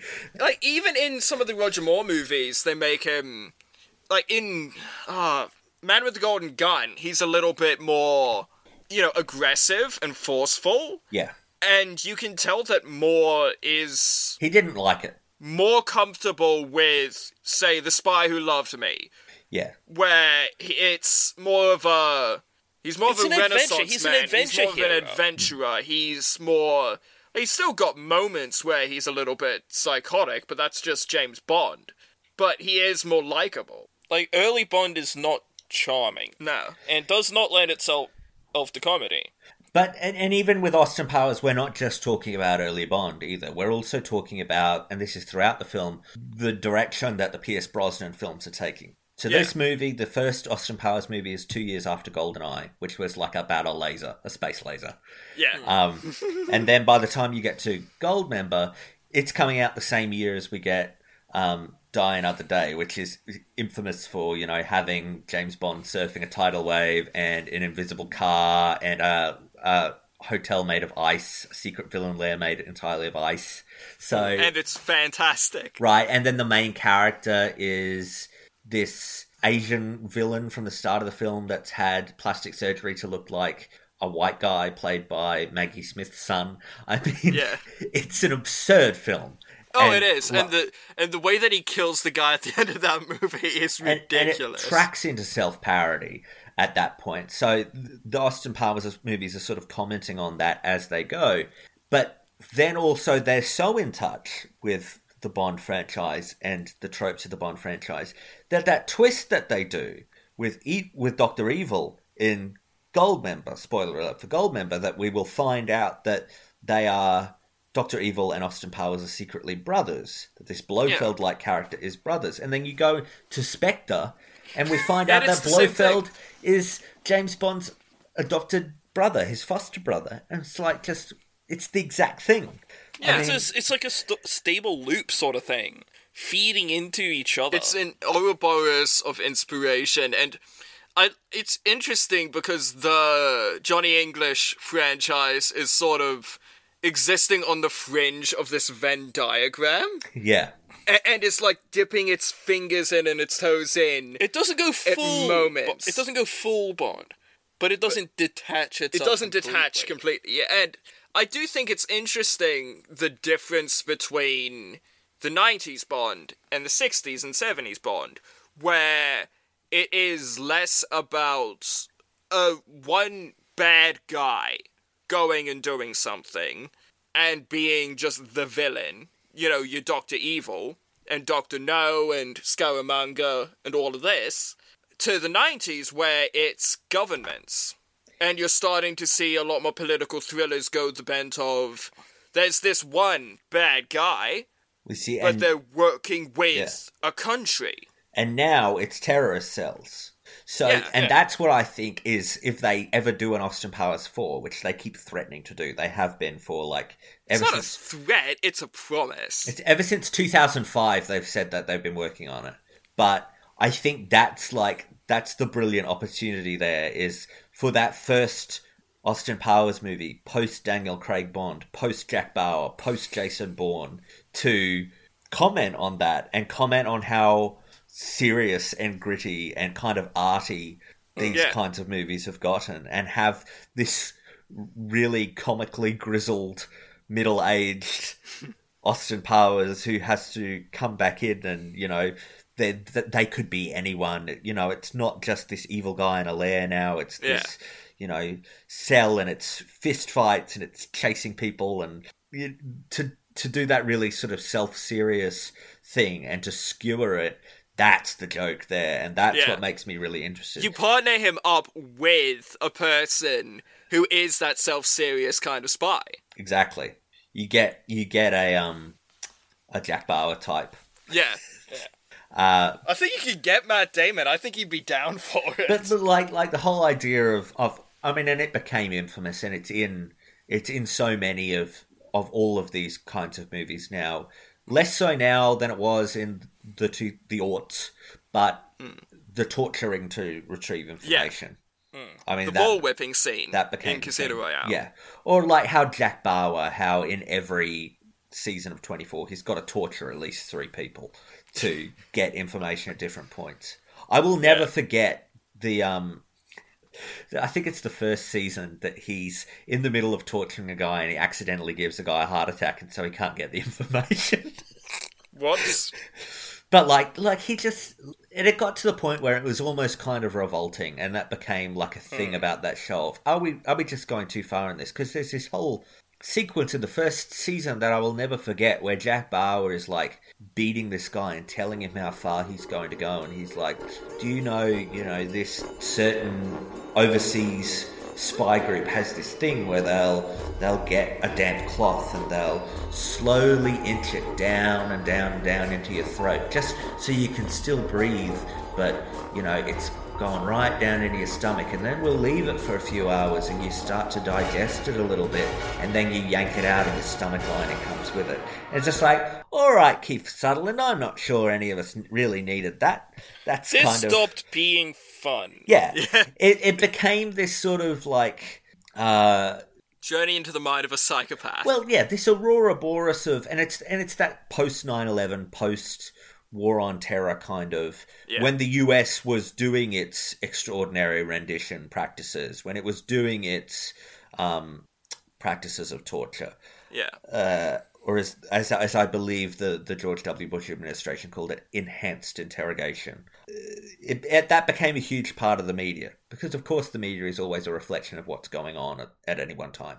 But I think that there's a real there's a really clever Austin Powers four out there that comments on all of that and comments on you know the artiness that Bond movies have sort of gone for, the Roger Deakins of it all, and I was exactly thinking that. yeah, and comments on on all of that and has sort of a go at the self seriousness and the grounded grittiness of it. And I think that could be really fun. It's so s- sad that Verne Troyer wouldn't be able Yeah. to be in it now. He's he's passed away Because he was a um, powerhouse pretty recently. performer. Um, but uh, that that yeah, that could could be really fun if they do it. And I, have got to imagine that they would have to bring in um, yet another new character for Mike Myers to play. Oh yeah. And can we can we talk about Doctor Evil? What a fascinating person. Mm. What a backstory. I have to say, my f- one of the best scenes of him in it is him talking about his childhood. Yeah. that like that speech. Oh my god. That I monologue is patch that whole thing in here, Sean. Very well. Where do I begin? My father was a relentlessly self improving boulangerie owner from Belgium with low grade narcolepsy and a penchant for buggery. My mother was a 15 year old French prostitute named Chloe with webbed feet. My father would womanize, he would drink, he would make outrageous claims like he invented the question mark. Sometimes he would accuse chestnuts of being lazy, the sort of general malaise that only the genius possess and the insane lament. My childhood was typical. Summers in Rangoon, luge lessons. In the spring, we'd make meat helmets. When I was insolent, I was placed in a burlap bag and beaten with reeds. Pretty standard, really. At the age of 12, I received my first scribe. At the age of 14, a Zoroastrian named Vilma ritualistically shaved my testicles. There really is nothing like a shorn scrotum. It's breathtaking. I suggest you try it.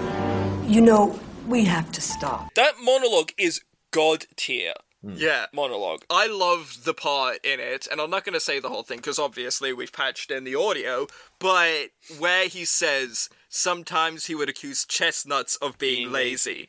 The kind of insanity, the, No, the, kind of, genius John, that it's, only no, the- it's the sort of General general, malaise. malaise. that only the genius possess in the insane lament.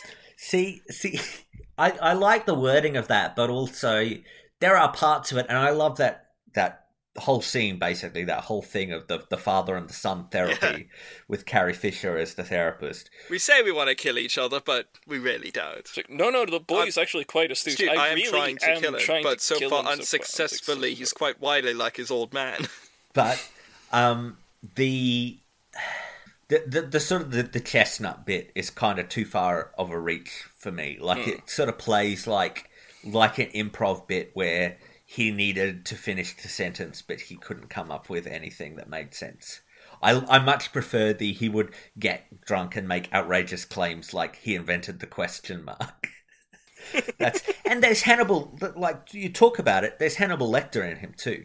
Oh yeah, There's there's sort of the very specific way of speaking that is very much what Anthony Hopkins doing in Silence of the Lambs. yeah. When, when he's going to when he's going and trying to hug Scott, Yeah. it's like don't don't look at me like I'm freaking Frankenstein or Give your something. father Give a your father a hug. hug. like qu- kind of down to the outfit that he's wearing, that Mm, all white yeah. outfit. And you get, of Yeah. course, the scene in the third movie where Austin talks to him in the Yeah. the box, the box like he's in at the at the end of Silence of the Lambs. But um, Yes, he, he even says the quo. he even says the whole uh fly fly. Yeah, he bursts thing. out out of the door, and it's like, uh, okay.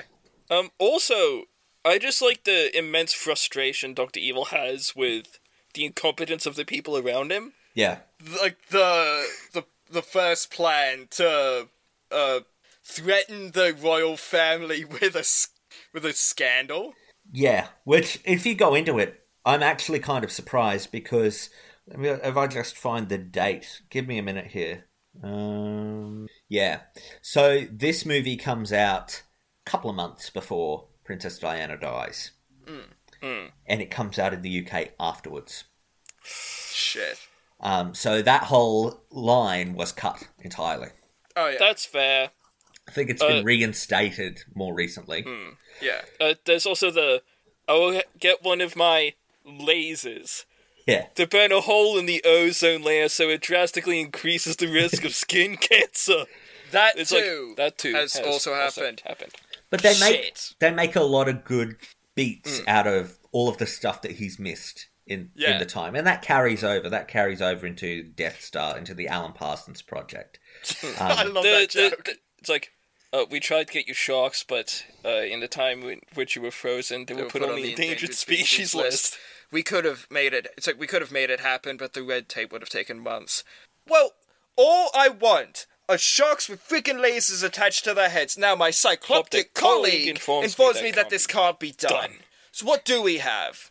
Sea bass. They are mutated sea bass. Are, they ill-tempered? Oh yes. It's a start. I do love the character of Scott, played by Oh, yeah. Seth He's so good. That that this character, this incredibly idiosyncratic, you know, could never exist in real world in the real world villain, to put him in a serious family situation, like, um, and and the fact that Seth Green is playing it so straight, that Yeah. he's playing it as like the only sensible person in that whole building. It's the whole I have a gun, Gun in, in my, my room. I'll bring it down here. We can kill them together. It'll be fun. I, I and I think the henchmen are, mo- are mostly pretty fun, but uh, you want to talk about some yikes? Yeah, oh, random yeah. task. There's, there, yep, and uh, there are a whole bunch of certain things about Robert Wagner's personal life that Yep. none of which we must say have been confirmed or stated to be true, but and it's way too hazy for me to be confident enough to go into it on this podcast. But if you look into his marriage with Natalie Wood, you will find a whole lot of internet conspiracy theories about some things there, which again, gotta say, this podcast is not endorsing. We are not saying that any of it is true. We are simply pointing out that those conspiracy theories exist. Moving on. Um, The Random Task thing is less Yes. so. Oh yes. um, Joe Son is the actor. He was accused of uh, being in. Well, he was he was picked up for I think vandalism in 2008, and they ran his DNA through the system, and it came up in an unsolved gang rape from the 90s before this Yeah. movie was uh, was made, and because of statute of limitations stuff, um, they were unable to pursue that charge. So he has never been convicted of that, it should be said. But they, threw a bit of, of legal workarounds, they charged him with torture instead. And that had no statute of limitations, and he was convicted of torturing this woman. And he later killed his cellmate in prison and was convicted of voluntary manslaughter. So, uh, and and the really like creepy part of that is like the woman later realized that she just had the DVD of Austin Powers sitting there the whole time, not knowing that that was the guy that had done this to her. Um, but yeah, it's kind of a rogue, a real life rogues gallery there with with John Sun, Joe Son there. Um, again, not necessarily commenting on the validity of those rumors about Robert Wagner and those conspiracy theories for We're legal just reasons. Just saying they exist. Just saying they exist. Yeah. Uh, the character of Random Task is not a particularly deep one. It's an odd job Yeah. parody. But instead of the hat, It's the shoe. it's the shoe. I love at the end how uh, he throws the shoe at Austin, hits him in the head, then Austin's like, ow! Just gonna leave a bruise, you idiot. Yeah, that's gonna leave a lump. Who throws a shoe? Honestly. And see, see, this is, I think, is where our sense of humours diverge. I think that that the three of us have a lot of the same tastes, but I think that the part where our sense of the part where our tastes diverge the most is in our sense of humour, because there are parts of this, like you you say that who throws a shoe honestly, and to me that's a line that doesn't exactly work for me. Because it feels a little too obvious and a little too hmm. hammering home the gag a little too much. To me, that scene's funnier if they don't have that, if they just have him throw the shoe and have it bounce off Austin Powers' head ineffectually and then leave it at that. And that sort of goes on to part of the the stuff that I think that I don't particularly like about the comedy in Austin Powers, just because it doesn't suit my taste, is the way that it carries on with everything too long. The way that hmm. the the joke of it a lot of the times is just extending it out, it's extending the same beat out for an extended period of time. What about the extension on the end of the big supervillain laugh thing? I did kind of like that one. That that works because it's kind of like, well, you, you always cut away before you get to the end of the laughing bit, and you know, if everyone's sort of been posed and like, what do they do? How do they move on from that? But but a lot of the stuff, like I, I think that the stuff with Will Ferrell in the basement works well because that's Hmm. it. It has a good um good escalation to it. But but a lot of the stuff that they just, I mean, the urination joke, the evacuation complete. I'm like, all right. So it's just that he is urinating and then he's stopping urinating, and then he's urinating and he's stopping urinating again, and then he's urinating again and he's stopping urinating, and it just sort of, it just rolls on. And I can see how for some people, like for your sense of humor, Jeaun, as I said, this is like a Rosetta Stone for you. um, but just for me, it, it doesn't quite click very much. And the stuff that I, there is a lot of stuff that I like in here, like e- even some of the scatological stuff. I like a good gross out bit of comedy. Like that's another thing that I want you to patch in right here is the whole who does number two work for? Hey, partner. I'm a good one. Okay.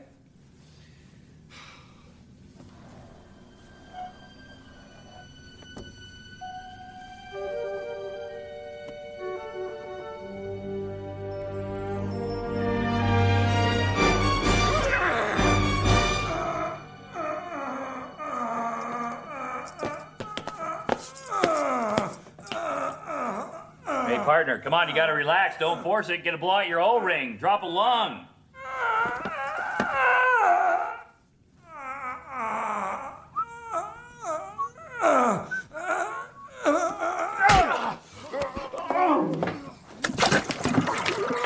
Who does number two work for? Who does number two work for? That's right, buddy. You show that turd who's boss. Hey, hey, just grab a hold of something, bite your lip, and give it hell. Come on. We're gonna get through this. Hey, that, that sounds pretty nasty. How about a courtesy flush over there?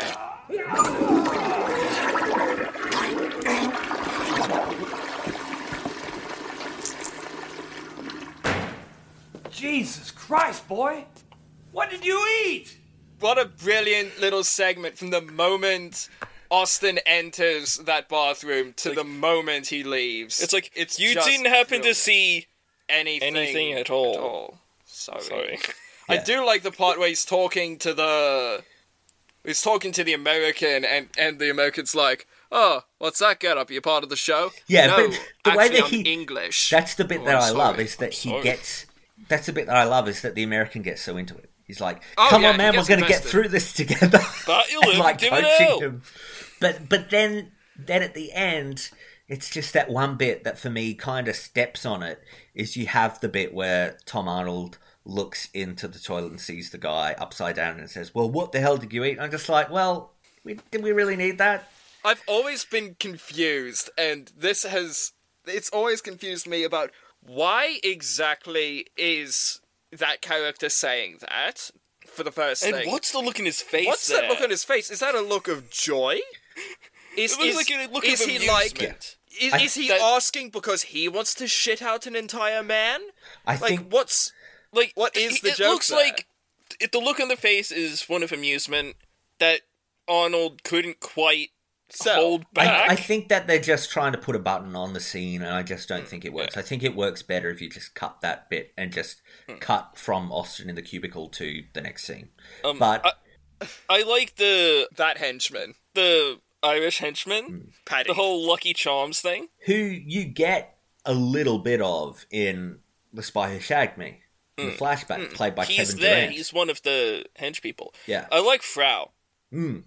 No, I, I, I love that. I love that entire scene where he's sort where it's the Lucky Charms joke.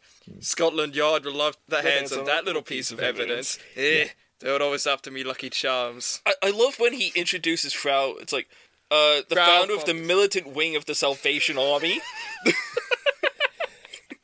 I I do have to pull up one thing, which is I I had to like rewind and double check. But is Will Ferrell in blackface in this movie? No, Uh, no. I just think it's a tan. His uh, I'm gonna text you a picture because I think it's actually Second one, maybe. I don't know about this first. Not in the one. second one. In the second one, he was a lot lighter.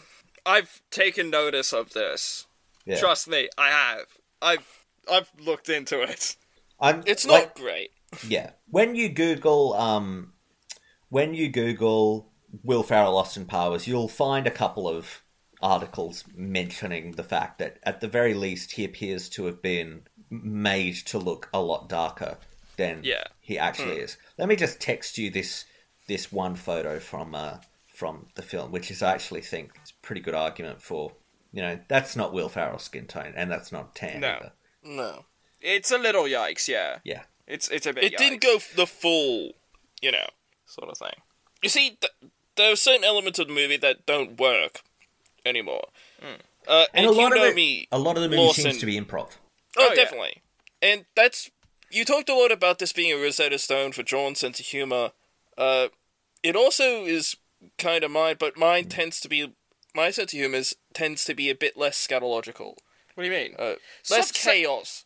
Yeah, you're you're Okay. you're Okay, I, what- I have noticed that What Harlly's does sense of, scatological mean in this context? Because All over the scat place. is no Like, scat, scatological is dirty is dirty humor. That's Yeah. what scatological Oh. means. yeah. that's that. I was Yes, confused. but because- yours seems to be more like scattershot. That's the better term. Jeaun has a very absurdist sense of humor, Yeah.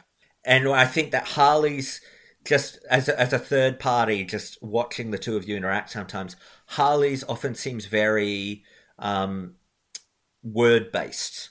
Like it's it's very much about the language that he uses at times, and about bringing in specific uh specific complex ideas and your humor Jeaun is like like i think of the the difference where um like just one of the things like when we were talking about the lion king for instance and we were talking about like Jeaun you brought in the very scattershot the, the absurdist idea of um simba dressing up as batman but it, it's Harlly that brings in the thematic connection of no he'd be dressed up as a wildebeest like like that's the that's that's i think the good differentiating line between your two senses of humor and i think it works it works well with the two of you together That's a, that is a good litmus test. I but, but it's it's also the crocodile doing the valedictorian speech. Oh yeah.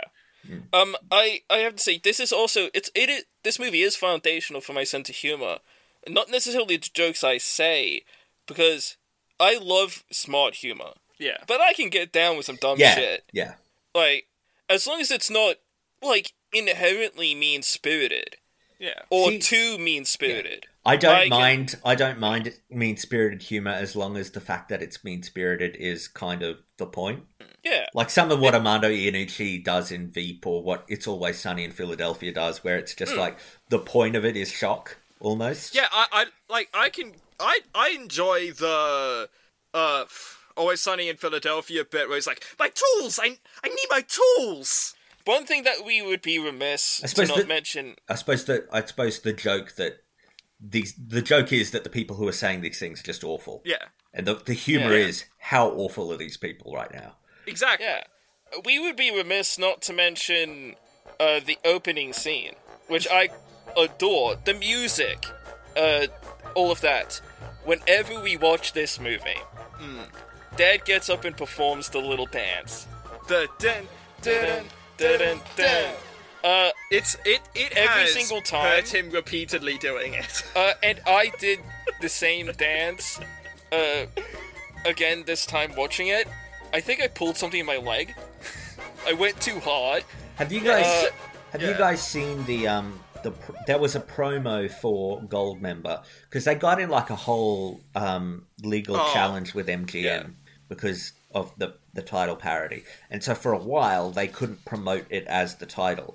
They just were promoting it as the Austin Powers thing, and so one of the teaser trailers for Goldmember is Verne Troyer in his Austin Powers getup recreating that first scene, except all of the fans are also other little people. Yeah. Have you guys seen that? I, I believe so. Not recently. But he's like got a little car as well that he Mm. drives around in. It's it's very strange. But I, I agree with you. I do love that opening scene. Um, that it's sort of announcing to us what kind of movie this is. You know? Yeah. Yeah. It's full of joy. It's showing you the world he's leaving behind. Like I've I've watched you know a lot of serious films recently. Yeah. Like Lake Placid versus Anaconda. Hey, no, no, we're not, that one. But you know what I That's mean. It's barely like- a movie it- though. in my own viewing, I've watched some serious stuff, and a lot of the spy stuff I've seen recently has been serious. Um, Johnny English notwithstanding. uh, yeah. So it's really good to see just a movie that's joyful. Yeah. Um, it goes into some of the little jokes like the Burt Bacharach plays his hits thing. We have that record. We've got that LP in our Yeah. house. That's that's a great call. And then how um is it in the second one? Burt Bacharach and Elvis Costello. Yeah. Yeah. And like weirdly prompted this Burt Bacharach career renaissance when this movie I came know. out. Hmm. It's just like it's the weirdest pull, Right. and it's just Burt Bacharach it works. And I mean that stuff. The only reason why we own that LP, and we haven't even listened to it, the only reason why we bought it from someone at a market we were like, was "Oh my god, that's Burt we Bacharach have to plays hits." that. We have to own that because of the joke. But Hmm. we were we were talking about the the kind of improv style of the humor, and I think Yeah. that you see that in a lot of the stuff that I personally can't quite vibe with. The sh scene was apparently all. Yeah. improv between Seth Green and Mike Myers, and you get a lot of that kind of feel in other places too. But the stuff for me that really works is the stuff that seems scripted. Burt Bacharach had to be contacted to turn up on set. Oh, yeah. That's a Oh, yeah. scripted joke.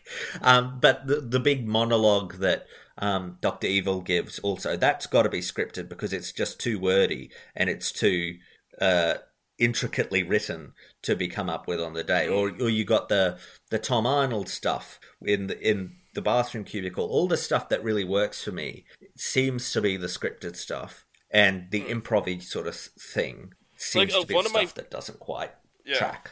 One of my favorite jokes is when uh, Doctor Evil says when he sees the fembots for the first time, it's like, "I like to see girls of that caliber." Then it like nobody no cells on responds. everyone. Then he's like, "By caliber, of course, I mean ref- I of course refer to the size of the gun barrels, but also the good content of their character caliber." To homonym. Uh, I love the character of Vanessa. I think she's a fantastic foil, and Elizabeth Hurley does it greatly. She um she's so important because especially in this first film where Austin Powers we're getting introduced to him in in the first time and we talked about kind of how Austin Powers if done incorrectly could be really an awful character. Yeah.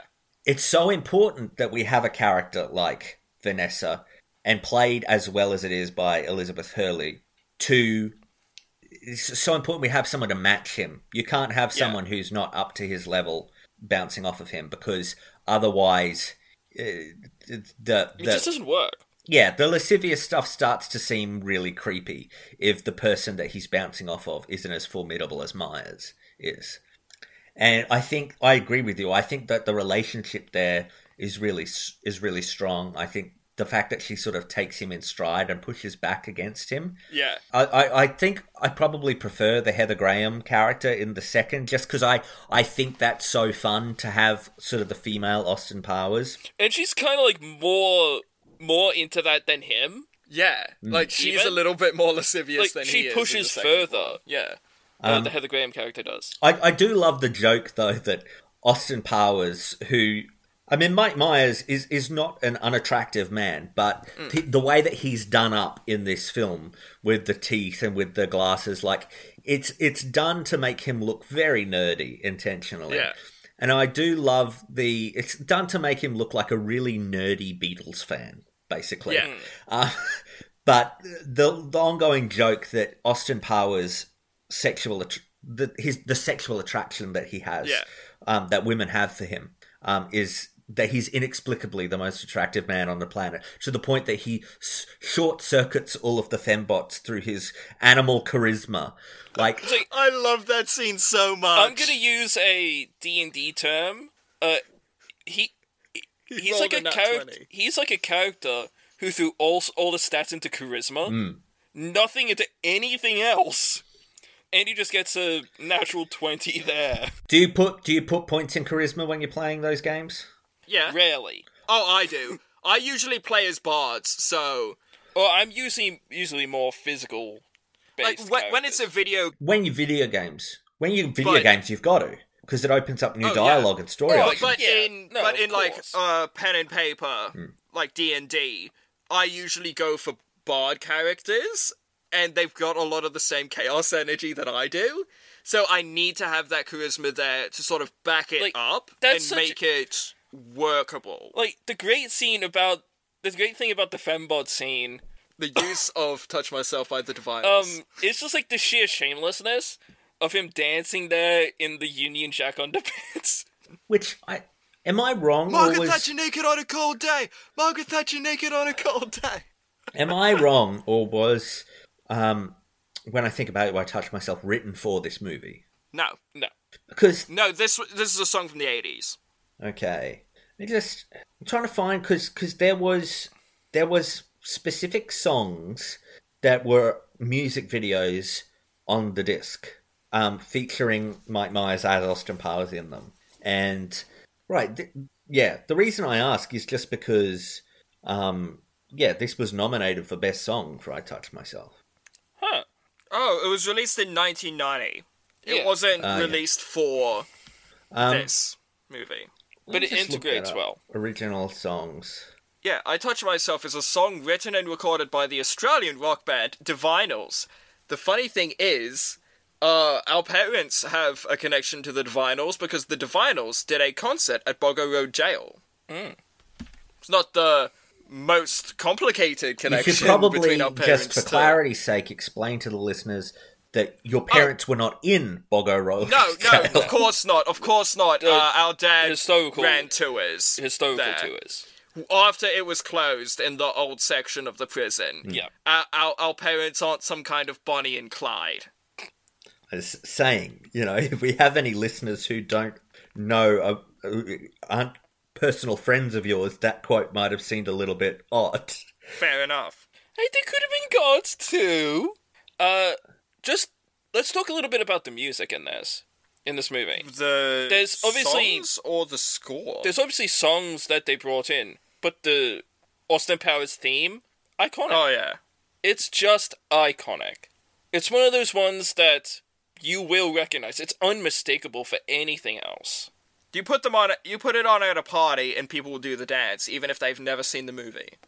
They'll try to do the dance Yeah. and hurt themselves like I did.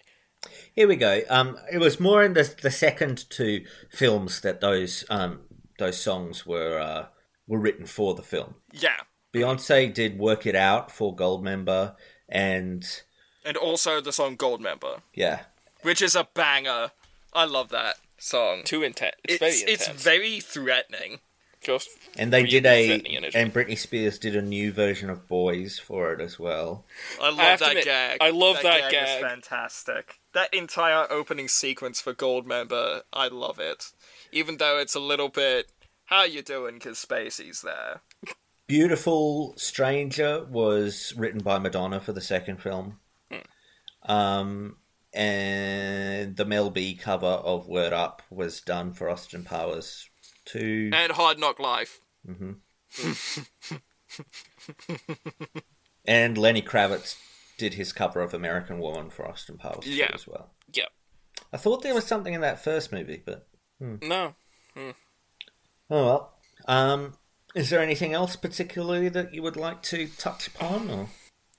Okay, so in this at the start of the second movie, it's revealed that Vanessa is a fembot. Mhm. At Um, what point in this movie do you think she was replaced? I don't know. Because she would have had to have been replaced at some point. Well, Basil says in the second movie that they knew all along. Um, Well, all alone can mean any, yeah, you know, I don't know. sort of period of she time. has to. Yeah, you're right that she has to have been replaced because she has a mother. Um, Yeah. So I'm thinking after she starts to head to the base of operations to get the rest of the soldiers, I think that's when where they the get switchover knocked out, happened. when they get knocked out by random task. That's what I also think is when the switch was made. Um, because like you said, it would have had to happen at some point. Also, I, I, I love the slow dipping mechanism joke. How that entire thing, it's like, oh, I get it. I have bad teeth. My favorite joke about that whole bit was like you just it's like you're not even gonna watch them. No, no, I'm just gonna assume everything went to plan. Yeah, and I, I I adore the line. You just don't don't get it. Get it. Do you, Scott? Do you, Scott? You just don't. because it shows that he's he takes this evil doctor supervillain thing not necessarily seriously, but this has been his business for near on thirty years. Yeah, um, I think that's about it.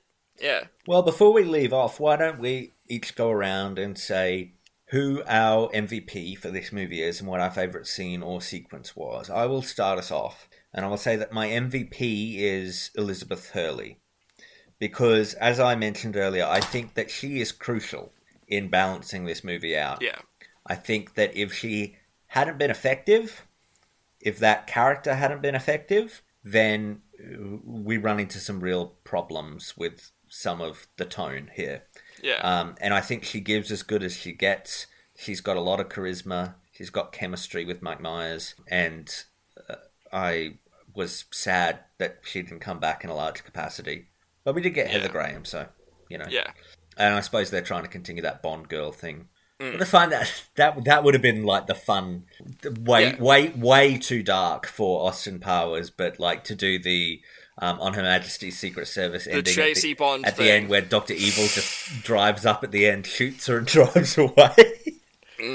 Oh, with with the not having Felicity Shagwell in the third movie, I think, and this is my pet theory, that Felicity is with Austin from three minutes in the part from five minutes ago. The Because there are two Austin the Powers duplicate. running around by the end of number two. number two.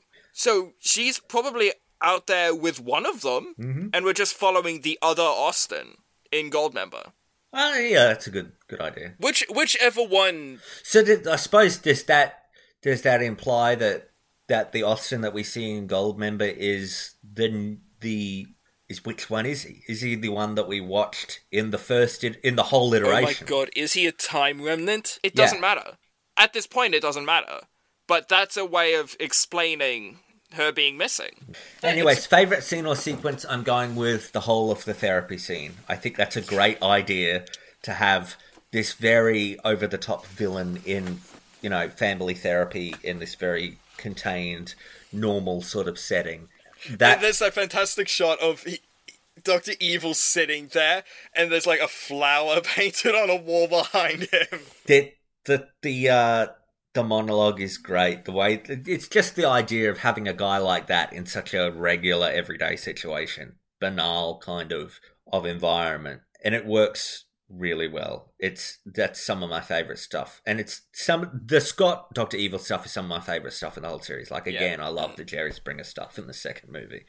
Um, Which really heightens the family therapy thing. see that's a way to redo the gag but in an Yeah. interesting way. Yeah, and I, I like the, the on the Jerry Springer thing. It the topic of that day is my father is evil and wants to take over the world. Yeah. and you've got like a KKK member, a Nazi. anyways Yeah. how about you Jeaun what was who was your Oh. mvp Jesus, uh, probably Mike Myers. I mean, he plays two very fleshed out, fully formed characters in this, and that only grows from the first one into the second one and into the third one. And his delivery goes a long way, and the shades that he gives Austin go a long way. I agree with you on the Elizabeth Hurley thing, but I, I think the other important person who makes Austin less of that Connery is Mike Myers. Oh, yeah, because yeah. he plays him with enough charisma and enough cheekiness and that it doesn't become creepy, that it becomes that he's more charming. And when someone really doesn't want it, he will stop. I was sort of banking on the the assumption that one of you guys would have Mike Yeah. Myers at the MVP. I just thought I'd go with something a bit different. Yeah. And my favorite moment in one of my at least top 20 favorite films. the whole thing. I have to say the whole thing. If I have to really narrow it down, it's one there's one sentence that I think sums it up. I know what it and is. I think you know what it is. But mom, since dad left, Steve's been like a father to me. That's the thing with the henchmen is that joke has always stuck with me as one of those pinnacle bits of comedy that I always return to and I always find it so funny. The because before this movie, obviously people thought, oh, these henchmen have families, but I love the idea of the henchmen also being fully fledged characters with families, histories, hopes, and dreams. But over the course of the film, they just die. Some of them die very badly. And I also love the bit about John Smith at the stag party. How it's like, John Smith won't be coming today. He was decapitated by untub and mutated sea bass. Just a to deadpan Smitty. delivery. And I, yeah, if I have to pick any specific moment from that, it's that. The the whole nobody ever thinks about what it's like to be family of a henchman. If I have to pick out of the entire franchise, I think for me it's the part where Austin is standing near the fountain and it looks like he's pissing into the dude's mouth. and the person who's watching it on the monitor is like, is he doing what I think he's doing? I do. that- I have always thought that it would joke. be like in in like a, a first person shooter game, like in a Call of Duty, if like every now and then, just as pieces of ambient dialogue. You know how they have those ambient Yeah. dialogue, like "get 'em" or mm. "grenade" or whatever. Yeah. If just every once in a while, when you shot an NPC or an enemy, someone would yell. No, Gary, he had a wife and kids. They do, They do that in The Last in The of Us Last of Us 2. Do they? Yeah. Yeah. And Apparently, it's distressing. and I I do like that idea of and it's the thing that Splinter Cell did so perfectly in Chaos Theory. There's a guy who you go up behind and you grab him and you're interrogating him and he's like, I I knew it. I knew ninjas existed. Anyways, It's like how I about told them. how about you, Harlly? Um, God, I'd have to say Mike Myers. He just, like Jeaun said, he makes it charming, not creepy. And the fact that it comes off as cheeky and not intensely lascivious, um, really goes a long way to you to endear you to him in a way that you would never be endeared uh, to a sort of. It's. I'm endeared to Austin Powers in a way I'm never endeared to the Connery Bond. Sure. No. Um, You are right that if you if you got the wrong actor for this part, I mean, I don't even know what a good what a good pull would be, but I don't know. I don't know. I can't Jared imagine Leto anyone as else Austin as him. Powers would be. Yikes. Yikes. Uh, but did you know Jim Carrey was actually slated to appear as Doctor Evil? yeah, yeah. Oh. I'm I'm glad that he didn't didn't get the role just because I think that um, should Mike Myers and Jim Carrey ever meet, the universe would surely be unable to handle it and would probably rip a hole through the fabric of reality. Yeah. Robin Williams watching down from heaven like, yes. It's like if they were to meet, uh, the world's sides would split. Yeah. Um, and you know, Mike Myers as Doctor Evil as well. Iconic. Uh, it's a completely different energy. Possibly my favorite Blofeld. um, I, Uh, I like favorite- Charles Gray. He's good. He Yeah, is. he's alright. Who's your favorite uh, M? Judi Dench. Dench. Dench. Fair enough. Easy. Just because Judi Dench got a lot more of a personality. She existed Oh, yeah. outside of the job. She's more of a character. Yeah. Um, and Judi Dench favorite- could like Judi Dench could just be like so you she, she had a way of giving her lines just to kind of like she is at the end of her rope she just cannot deal with this you know murdering sexing lunatic that has to come into her office every other month. I think Basil Exposition is a fantastic play on that. Hmm. Yeah. And I love the thing where he's introducing uh, number three, the mole, But- in the third movie. but but like the, like the bit at the, the end of um with the the bit that I love with Judi Dench that kind of sums up her character for me is like in Quantum of Solace where um James Bond is pursuing a lead and he gets the lead and he kills the lead and he calls M and he's like it was a dead end. And Judi Dench is like oh for God's killed sake. He killed him didn't he? Like it's just like I can't even I can't even I love the part where Strawberry Fields has just been murdered and covered with oil, and she just turns to him and says, They always die around you, don't they? Um, my favorite scene. Uh, I'll have two. One is a serious, more serious moment. The other is a f- pure comedy moment. The ther- the uh, family therapy scene. It's just brilliant. Um, the monologue is hilarious, endlessly quotable. Uh, and just like like you said, Lawson, seeing this absurd character put into a normal situation is just great. My second favorite moment for a more serious bit is perhaps uh, when Austin is reflecting on his past with um, Elizabeth Hurley's character's mother. Uh, and you do see that both nostalgia but also sadness that he m- missed out. Yeah, because he, 'cause he says, If there was any other cat who could have loved your mother as m- much as your father, then it was me. Yeah, and it. I don't know. It's a comedy character, but that gives him a bit of a. It makes him less caricature, more of a person. Yeah. Find. Um, and also the fact that he said no to Vanessa when she was drunk Yeah. was. It's something I keep going back to, and I'm just like, you know, it. You didn't even used to hear that in the '90s, really. That wasn't a common thought back then either. Well, I I, I In- don't in a- know. I I a- don't. I in- honestly don't know. I can't say. I don't think any of us can honestly say. We'd have to ask someone well, who in a, was around. in a lot of the sex comedies that I've seen from the '90s, Sure. you know, Sure. In comedies, sure, but I, I, I'm not willing to say that that was necessarily an unheard of no, no, I, concept.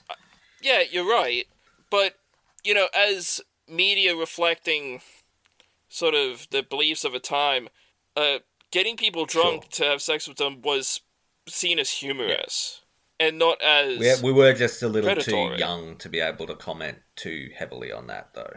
Yeah. Mm, Exactly. Um, and to see Austin Powers, uh, like you said, sort of like a very sex-forward character, actually say no when it mattered. You know, it's left a bit of an impact with me. Um, not that I wouldn't already know what the boundaries are already, but to see them somewhere I didn't expect to see it, always stuck. So Lawson, why don't you tell us what we've got next week? Well, next week we will be going in the tonally the other direction with a very good but very serious noir movie set in 1950s Los Angeles. We will be talking about LA Confidential. Uh, and if you would like to watch along with us at home, if you're in Australia, then it is available for streaming on Amazon Prime Video. It is also available for rental or purchase on the Apple Store. If you want to find us at our blogs, you can find Lawson at Exit Through the Candy Counter, the link to which is in the description. You can also find Jeaun and I at On the Bright Side, link in the description. You can also reach us through our Twitter, uh, link in the description. Uh, comment, rate, subscribe. We can't see our subscriber number, which, you know, seems absurd, but, you know, comments and ratings also help spread the show. Uh, recommend the show to your friends, uh, all of that jazz. Um, I have been Harlly Lewis. I've been Lawson Keeney.